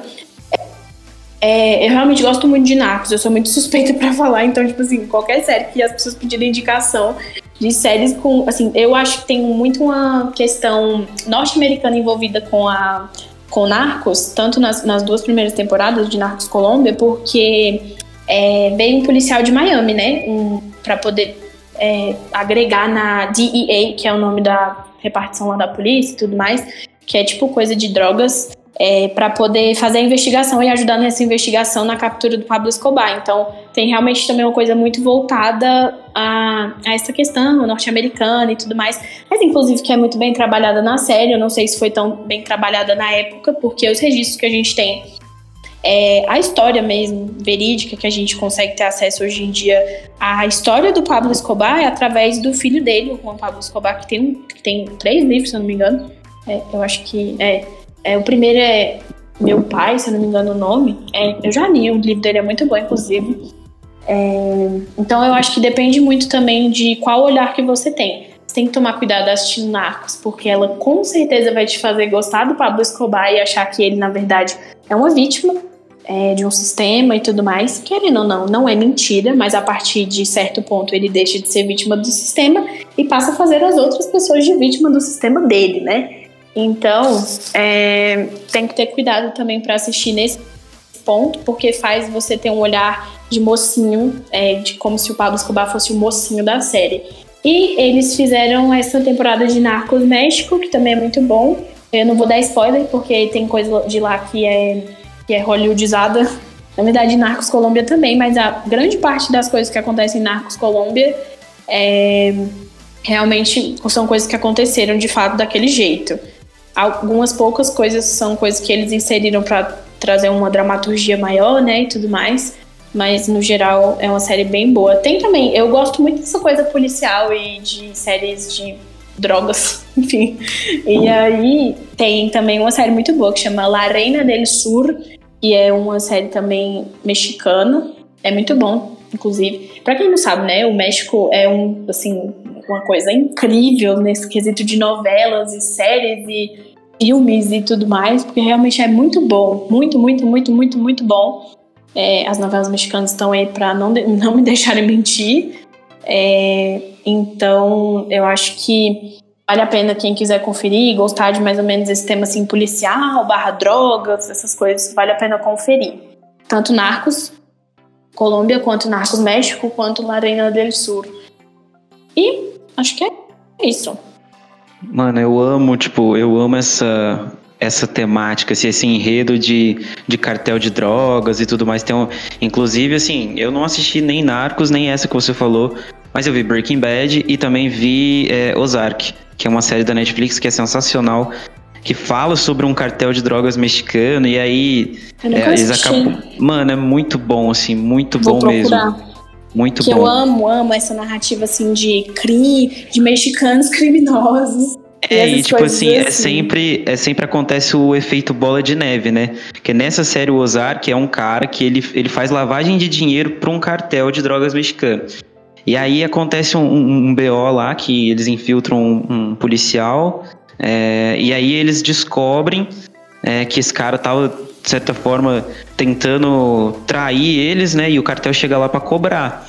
E aí acontece o efeito bola de neve, que é o seguinte: a, a, ele para tentar né, amenizar a situação e não morrer, ele fala: ó, eu vou começar a lavar mais dinheiro ainda, só que em outro lugar, numa cidadezinha é, do interior e tudo mais. E aí eles vão para essa cidadezinha e aí assim lá já tem já existe um, um um, cartel. Um, é, não, não é um cartel, né? Mas existe o tráfico local, né? Exato. E é de uns caipiras ali da cidade. então, assim, aí chega esse confronto, né? Entre o cartel de droga, os caipiras e tudo mais. Mas sensacional a série. Eu amo essa temática, sério. Eu tipo, também gosto muito, velho. Porque simplesmente tem, tem história para contar e geralmente não fica nesse negócio de. Eu, particularmente, não acho que Narcos tenha sido aquela coisa de pre previsível, né? Seja uma série previsível, apesar da gente saber que o Pablo Escobar vai morrer em algum momento, porque ele morreu na vida, né? Então, tipo, é, já era esperado. Mas as coisas que acontecem não são muito, você não fica esperando e tudo mais. E esse enredo me agrada muito, inclusive, por causa disso. Geralmente, é, às vezes, uma pessoa que nem era para morrer, às vezes morre. Então, e, por exemplo, Breaking Bad também, nossa, que série espetacular. Eu amo Breaking Bad. Acho que eu já assisti umas mil vezes Breaking Bad, realmente muito bom. E essa temática, assim, coisa de policial e gente que inicia como uma pessoa boa e depois, é, por algum motivo, vira uma pessoa do mal ou do crime, né? É, geralmente são, são as melhores séries para mim. Geralmente são realmente bem feitas e tem história para contar de fato. Ó, oh, tá caindo um mundo d'água aqui na minha cidade. Literalmente. Nossa, tá um sol do cabrunco. Cabrunco é uma expressão muito boa. É, pra gente finalizar, Madu, é, dos, durante esses, é, esses dias que a gente, né, a gente se aproximou lá nas redes sociais e tudo mais, a gente, eu vendo seu conteúdo, todo, o tempo todo você está envolvida, de certa forma, com a questão da saúde mental das pessoas, da campanha do Setembro Amarelo e tudo mais. Me fala um pouco sobre isso, do seu envolvimento com isso é, e do porquê que você exalta tanto essa questão lá nas suas páginas, no conteúdo que você cria? É porque assim, eu sou estudante na UNB, né? Estou muito inserida, inclusive, nesse meio de pessoas muito ansiosas, depressivas e com, enfim, uma série de inseguranças pessoais e tudo mais. E querendo ou não, e querendo ou não você, na, no enredo, assim, a gente vive lá na UNB, é uma cobrança assim extrema e eu sei disso porque não tem ninguém me cobrando, literalmente. Meus pais são muito tranquilos com essa questão de estudo e tudo mais. Eles cobram de mim o estudo, lógico, mas não assim, é, ao ponto deles serem pessoas abusivas, sabe? Então, assim, eu me cobro muito, particularmente eu me cobro muito de estudo. Tanto é que minha, minhas notas na UNB são todas SS, que no caso é o máximo né, que a pessoa pode tirar. Não é porque eu sou uma nerd, é porque eu me cobro realmente muito para mim só serve se eu estiver tirando a melhor nota e não para mostrar algo para alguém ou para ou para como, como que eu vou dizer, para poder saciar alguma coisa. Enfim, eu não, não sei muito assim como explicar. Mas enfim, eu gosto, eu gosto da sensação que me dá de pensar, meu Deus, eu fiz a melhor coisa que eu podia ter feito. É, eu fui, eu me esforcei o máximo que eu podia para poder aprender aquele conteúdo, para poder é, tirar uma nota boa e tudo mais. Mas para mim, o mais importante, na verdade, é mais eu aprender o conteúdo do que eu penso no meu SS, que é o reflexo daquilo que eu aprendi e não daquilo que eu decorei. Eu tenho isso muito, muito, muito assim comigo. Então, ano passado foi um, um menino do curso de letras é, se, se suicidou, né? E aí eu não sei se, enfim, repercutiu em outros estados e tudo mais, provavelmente não.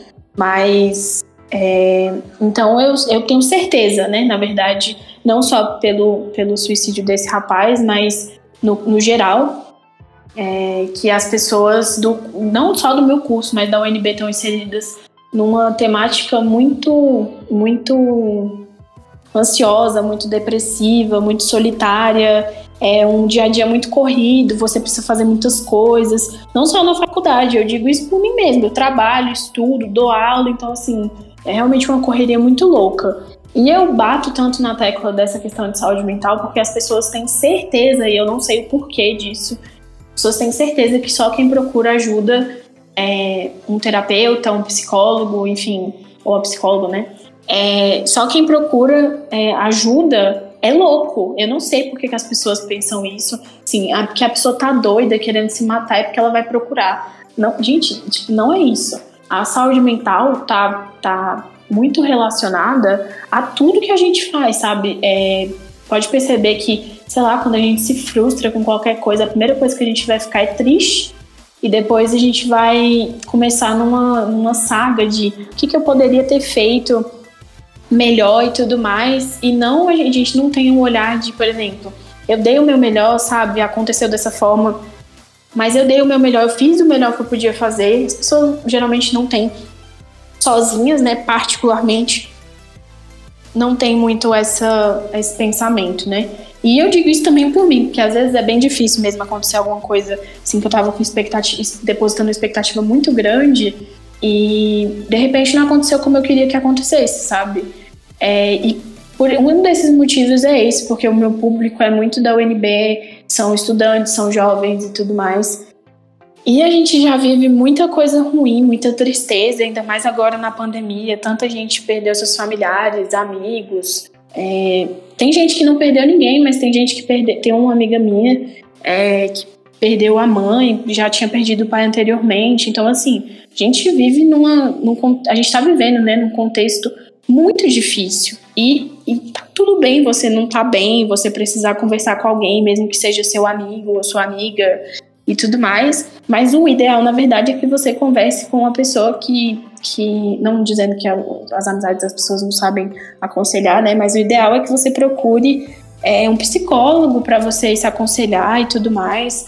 É, na maior parte das vezes, os psicólogos não vão conversar com você só sobre os seus problemas, mas também é bom você conversar sobre as suas alegrias, sabe? Porque se você focar muito só nos seus problemas, você nunca vai saber celebrar nenhuma vitória que você tem. Então, assim, é, eu bato muito nessa tecla justamente por causa disso. A saúde mental é importante para tudo que a gente faz. O nosso corpo, eu gosto muito dessa frase, o nosso corpo é a nossa casa.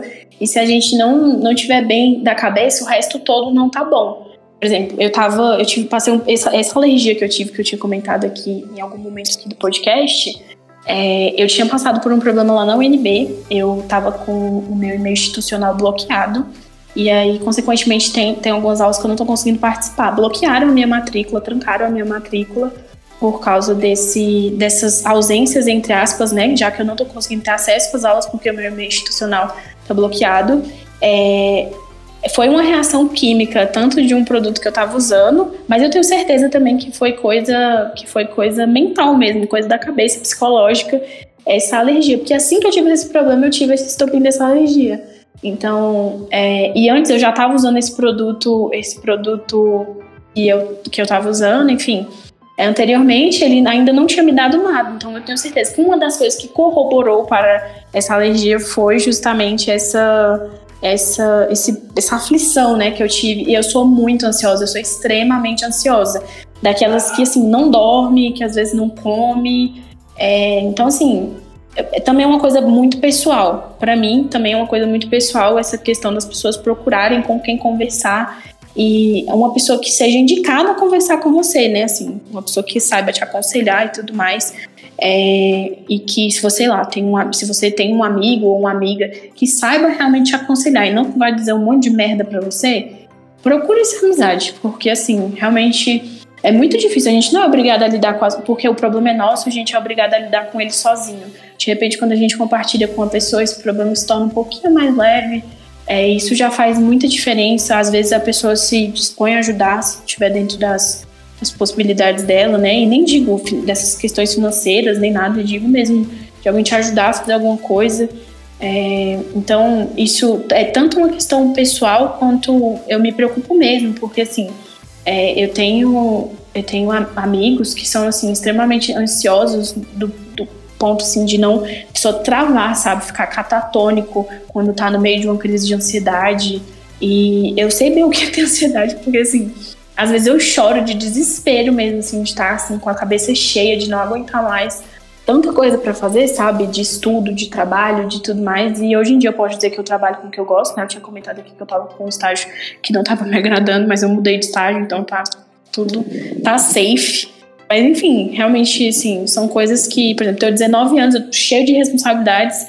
E eu não, não tava esperando isso aos meus 19 anos, sabe? Eu tava esperando isso quando eu tivesse meus 20 e poucos e tudo mais. E são realmente coisas que eu não tava preparada e coisas que vieram, tipo, de uma vez. Eu fiz 18 anos ano passado, né? Já que eu tô 19. E aí já uma série de coisas. E na UNB não, as coisas não ajudam, né, nesse sentido, porque a gente tem que correr muito atrás dos professores.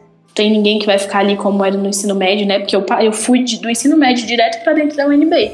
Assim, eu tive minhas férias, né? Óbvio, mas. É, essas, eu pulei de uma realidade para outra completamente diferente e foram um turbilhão de informações e a gente realmente não não é obrigado a estar tá preparado para tudo. Então, eu acho que essa essa questão de saúde mental não é só para quem tá, não é para você procurar ajuda quando você já estiver muito ruim, para você procurar ajuda quando ainda tá tudo bem, sabe? Quando ainda tá não tudo bem, tudo bem, mas que as coisas estão um pouquinho mais tranquilas. Porque aí quando as coisas estiverem bem ruins, você já vai saber lidar mentalmente e mentalmente é também psicologicamente, né? Mas enfim, você já vai estar tá preparada para para fazer as coisas, para enfrentar as coisas emocionalmente, se você procurar ajuda quando você já você ainda estiver bem, digamos assim, né?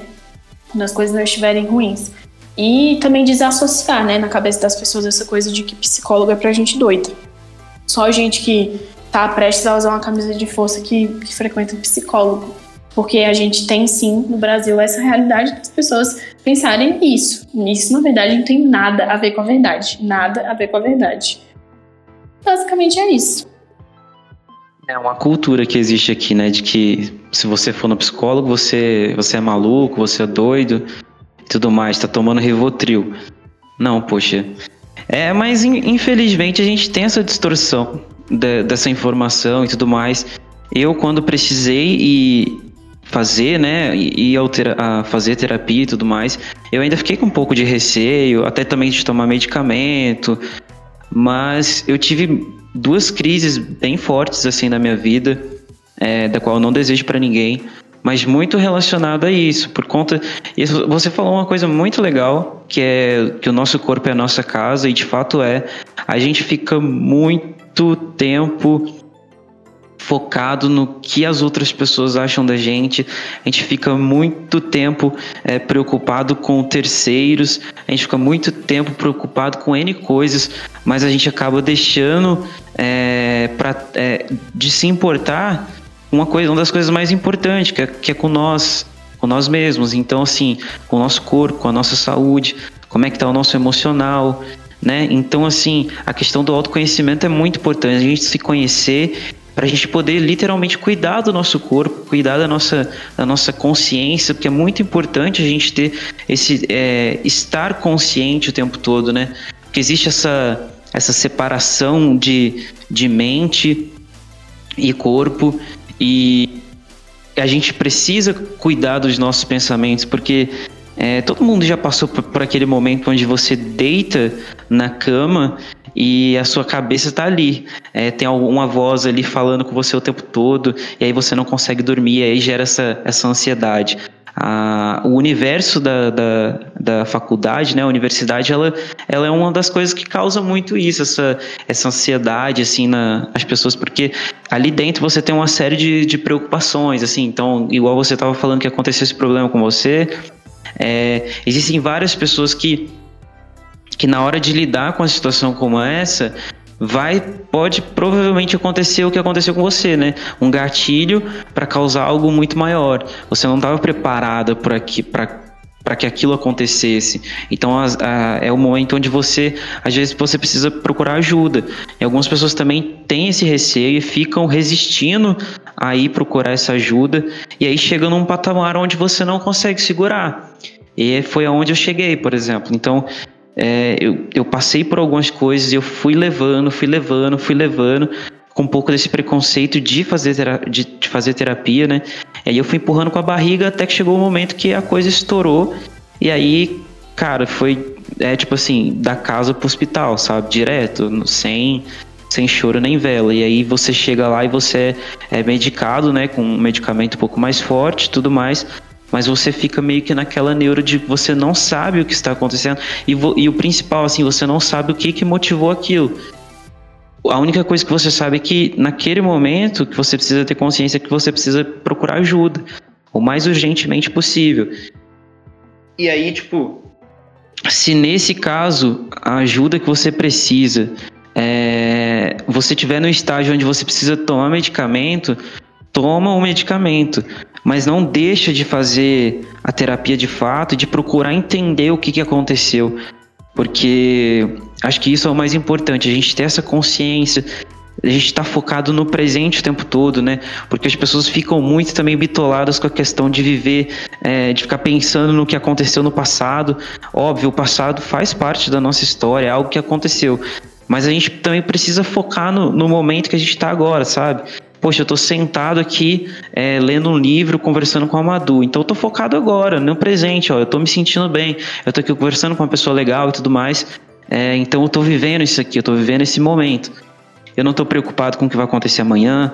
Eu não estou preocupado com o que aconteceu ontem. Eu estou focado aqui no agora. Então acho que esse sentimento de, de, de estar vivendo o exato momento aqui, viver o agora, assim, também é muito importante nesse processo. Eu acho muito legal, Madu, você bater nessa tecla e exaltar e também trazer informações de onde as pessoas podem procurar ajuda, porque eu acho que num vídeo seu você falou que tem o CVV, né? Você exaltou o CVV, mas também exaltou, falou sobre um, um, uma ajuda local que tem aí em Brasília. Eu achei bem legal. Acho que você deve continuar fazendo isso, é, porque eu acho que é importante a gente também, é, de certa forma, disseminar essas informações para que as pessoas é, possam encontrar essa pessoa imparcial para ter esse diálogo que muitas vezes elas não conseguem ter nem com os pais, nem com um amigo próximo, mas que com uma pessoa imparcial talvez ela consiga é, se abrir um pouco mais. Com certeza, e assim, é, é, o que eu justamente quis trazer, porque as pessoas às vezes usam como muleta, é essa questão de, ah, psicólogo é muito caro, eu não tenho dinheiro, e eu não vou procurar ajuda por causa disso. E aí, realmente, para acessar, para quem realmente precisa desse tipo de informação, eu fui atrás, né? É, tem uma professora minha, que é a coordenadora do meu curso, que tinha me mandado, é, bem no início do Setembro Amarelo, eu tinha pedido para ela se ela tinha informação de se tinha algum psicólogo que atende gratuitamente ou de baixo custo, né, aqui no Distrito Federal.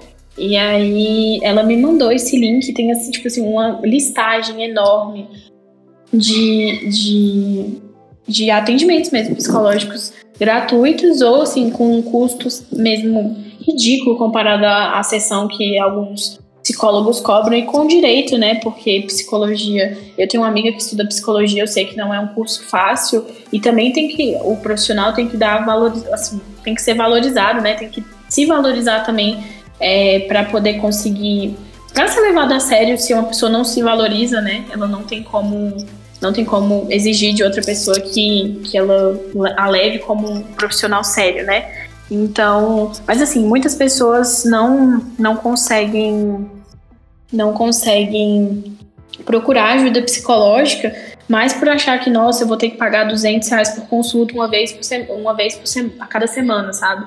Isso não é verdade. Às vezes você vai conversar uma vez com o psicólogo, ele vai falar para você, olha, a gente só precisa se ver de dois em dois meses. Então assim, não, de dois em dois meses não, foi errado. Duas vezes no mês. Então, assim, é, vai muito também da pessoa, do você deixar o psicólogo te conhecer e, e você contar as coisas que estão acontecendo de fato, se não mascarar nada, porque a pessoa tá ali para te aconselhar, para te ajudar o que ela puder, né? Assim, o que ela puder te aconselhar, porque quem vai tomar o rumo da sua vida é você, né? Isso, isso é muito claro E só que às vezes a gente precisa de um norte, né? Às vezes a gente tá meio assim, né? E precisa de alguém para dar um norte pra gente e não dizer especificamente o que a gente tem que fazer, mas aconselhar o que é possível que nós façamos, né? E que façamos da melhor forma possível e sem agonia, sem estar tá morrendo de ansiedade, como é o meu caso, porque geralmente, eu, assim, como eu comentei, né, eu sou muito ansiosa. Então, assim, qualquer coisa que acontece, meu coração já dispara. Eu, na, minha, na minha família tem, tem histórico de problema no coração, então eu já fico atenta já, porque realmente é uma questão muito complicada, assim, de você, de você lidar. Então, se você não procura ajuda, você vai começando a, a definhar, sabe, aos poucos. É, você vai começando a parar de querer sair, parar de querer ver as pessoas. Então, isso não é natural, sabe? Você não gostar de fazer nada, você não ter apreço por uma série, por um filme. É, você, às vezes, não surtar, assim, que eu digo é no bom sentido. É, quando algum cantor solta alguma música, sabe? Quando você vai ficando com a vida triste, meio cinza, é, não, eu não acho isso nada normal. Então, é uma coisa é você, sei lá, eu não sou fã dessa pessoa, ela soltou um CD pra mim, tanto fez, tanto faz, entendeu? Uma coisa é isso. Outra coisa é, sei lá, você gostar de um cantor e, sei lá, nada mais nele te anima, você não tem vontade de ir num show dele, enfim, essas coisas assim, sabe, bem de fã. E aí, é, eu tenho amigos que já passaram por essas coisas, assim, de ficarem totalmente desanimados de fazer as coisas e que não buscaram ajuda psicológica. Então, eu também tenho, conheço uma série de pessoas que tem, que tem na família pessoas que se suicidaram, então é realmente uma coisa muito tanto pessoal quanto pública, né? Porque a gente vive uma sociedade que vê muito é, a vida das outras pessoas no Instagram e tenta se igualar, tenta se equiparar. E parece que a vida da pessoa não vai dar certo se não for igual a dessa pessoa, sabe? É, teve um comentário que eu vi, eu acho que foi um print de um Twitter, eu nem lembro, de um tweet, eu nem lembro, é, mas tem uma, uma influência que chama Jade Picon, que ela tava, tipo, foi passar o, aniversário dela nas Maldivas. E aí, tipo, tinha um monte de gente falando que não ia estar tá bem enquanto não fosse ela, sabe? Às vezes é meme, mas às vezes, sabe que, assim, existem pessoas que realmente estão pensando isso, sabe? Que a vida delas é um fracasso, que elas não vão comemorar os 19 anos nas Ilhas Maldivas. Então, também as redes sociais pioram muito, sabe? Fazem com que a gente tenha um olhar sobre a nossa vida que é assim, nossa, nossa vida é uma vida de merda, né? Porque a gente não tem dinheiro para fazer isso ou aquilo, às vezes é aquilo que eu tô com vontade de comprar, eu não tenho como, porque eu não tenho como tirar dinheiro disso daqui levar para isso daqui, que não vai, não é fonte disso, não é alguma coisa de sustento ou alguma coisa do tipo, sabe? Então, assim, realmente é, tem essa problemática muito grande nas redes sociais, da gente ter que seguir um padrão, da gente ter que viver num padrão e isso não tá certo, sabe? É, assim, eu, eu digo muito isso porque, por exemplo, às vezes eu me chateio muito, eu gosto muito de Nike, Adidas, essas coisas assim. Eu tenho coleção de tênis. Às vezes eu me chateio muito, meu sonho é ter um Jordan. Então, assim, eu me chateio muito quando eu não consigo, por exemplo, ter. Tem lançamentos, né, no site da Nike, de vez em quando, de tempos em tempos. Tem um Jordan, só que são, tipo assim, Jordans com preços absurdos. E às vezes eu tipo, me chateio muito quando eu não consigo comprar, mas aí também para mim uma alegria é tão grande quando eu compro um outro tênis que seja mais barato, mas que mesmo assim eu gosto muito, sabe? Então eu acho que a gente também consegue trocar as vontades, assim. A gente pode ter vontade, sei lá, se você tem vontade de ter um Porsche, você pode, eu vou dar um exemplo, que eu morro de vontade de ter esse carro, porque eu acho muito ele fofinho. Eu acho ele muito fofinho, ele parece uma joaninha, que é um QQ, que é da Caoa Cherry. Beleza, você quer ter um Porsche, mas se você tem um QQ, você, sei lá, não tá andando, não tá a pé, sabe? Você tem um carro, você tem que estar feliz com o que você tem também. Você tem que ter esse olhar positivo sobre as coisas da sua vida, sabe? Você não pode ficar olhando para a vida dos outros o tempo todo e se comparando, até porque ninguém é igual a ninguém. Tipo assim, se você nasceu diferente, aceite. E também aceitar aquilo que nos é dado, né? Assim, de, de bom grado, porque se a gente tem um emprego, é, se, assim, se a gente trabalha com o que gosta, ou se pelo menos trabalha para comprar o que gosta, é, a gente já tem que ter um olhar positivo sobre isso e não pensar, ah, mas tal pessoa está trabalhando muito menos e comprando coisas muito mais legais, sabe? Ou coisas muito mais, assim, sei lá, eu acho que as pessoas se comparam muito com as outras, isso prejudica muito a nossa saúde mental, muito, muito, muito, muito, muito, muito. Não que eu também não faça isso, porque querendo ou não, né, seria hipocrisia da minha parte dizer que às vezes isso também não acontece, mas é, é, a gente, acho que se tratar psicologicamente é você também aceitar a sua realidade, não se acomodar, mas você aceitar que você vive aquilo e se você tem vontade de mudar, você começar a fazer alguma coisa e não se comparar a outra pessoa e não fazer nada para mudar aquilo, sabe? É, é basicamente isso. Aquelas falou uma hora, é basicamente isso. é, eu acho que é muito isso também. As redes sociais são. Elas são maravilhosas num ponto, mas em contrapartida, em outro aspecto, elas são um, um perigo para a sociedade, assim. Principalmente para aquelas pessoas que que não tem informação sobre, sabe, informação básica sobre utilizar uh, uma ferramenta de forma saudável. E essa questão da comparação, ela é muito verdade, assim, as pessoas se comparam o tempo todo. E, e assim, quando sai do âmbito normal da comparação, que, que sobe para uma escala maior da coisa, aí já é um, é um perigo para as pessoas e para a sociedade. Então, assim, pessoal, se atentem muito se atentem muito à, realidade que vocês estão vivendo, não, tipo assim, de não criar, porque as pessoas também criam, geralmente, igual você falou, é, uma realidade alternativa à, à que é de fato, sabe? E aí você viver nessa realidade, é, nessa realidade alternativa acaba te, te auto-sabotando de viver a, o, o, o, que de fato é, é de verdade, sabe? De, de viver a nossa realidade. Então, assim, a nossa realidade, o nosso mundo, ele, a gente vai, a gente vai errar, a gente vai sofrer. Isso é, é algo normal. Todos nós sofremos. Todo, não existe a pessoa perfeita. Aquela pessoa que está no Instagram tirando foto, que está fazendo os 15 anos dela nas Ilhas Maldivas, essa pessoa também sofre. Né? Ali ela tá vendendo um personagem que ela precisa. Pô, a menina é uma influencer e tudo mais. Ela tá mostrando um pouco da vida dela. Mas a gente não pode esquecer que ela também é, ela também é um ser humano, ela também tem, né? Ela também sofre e tudo mais. Então a gente precisa estar tá muito atento a isso, da gente não distorcer uma realidade que não existe. Que a realidade de fato é a que a gente somos seres humanos que sofrem, que choram, que têm angústias, que têm é, N coisas e que a gente não pode ficar usando as redes sociais como parâmetro para é, felicidade. A gente pode encontrar felicidade em pequenas coisas, mas você antes precisa muito, muito se conhecer o suficiente para você conseguir extrair felicidade de coisas que estão dentro da sua realidade. Então acho que isso é muito importante. E a gente vai encerrando por aqui esse episódio. Eu queria agradecer demais, demais a Madu por ter aceitado, assim, é, de cara, na, na real, assim. Eu gosto, eu já falei muito isso aqui, que eu gosto muito quando eu faço o convite e a pessoa simplesmente fala, não, bora, agora, na hora a gente vai, participa. E a Madu também foi assim, então muito obrigado, Madu, é, por ter aceitado e participado. Continue seu projeto lá do Dari Studios, porque tá muito legal. E conte sempre comigo aí para a gente poder criar essas conexões de, de novo, assim, fazer o que a gente está fazendo, é, fazendo aqui hoje e poder né, chegar a mais pessoas e que os nossos projetos andem num caminho legal. Eu tenho certeza que tanto, tanto você daí quanto eu daqui, a gente é, se conectando, assim, a gente consegue chegar a mais pessoas e trazer informação legal. Então, parabéns pelo projeto e obrigado por ter aceitado bater esse papo aqui comigo.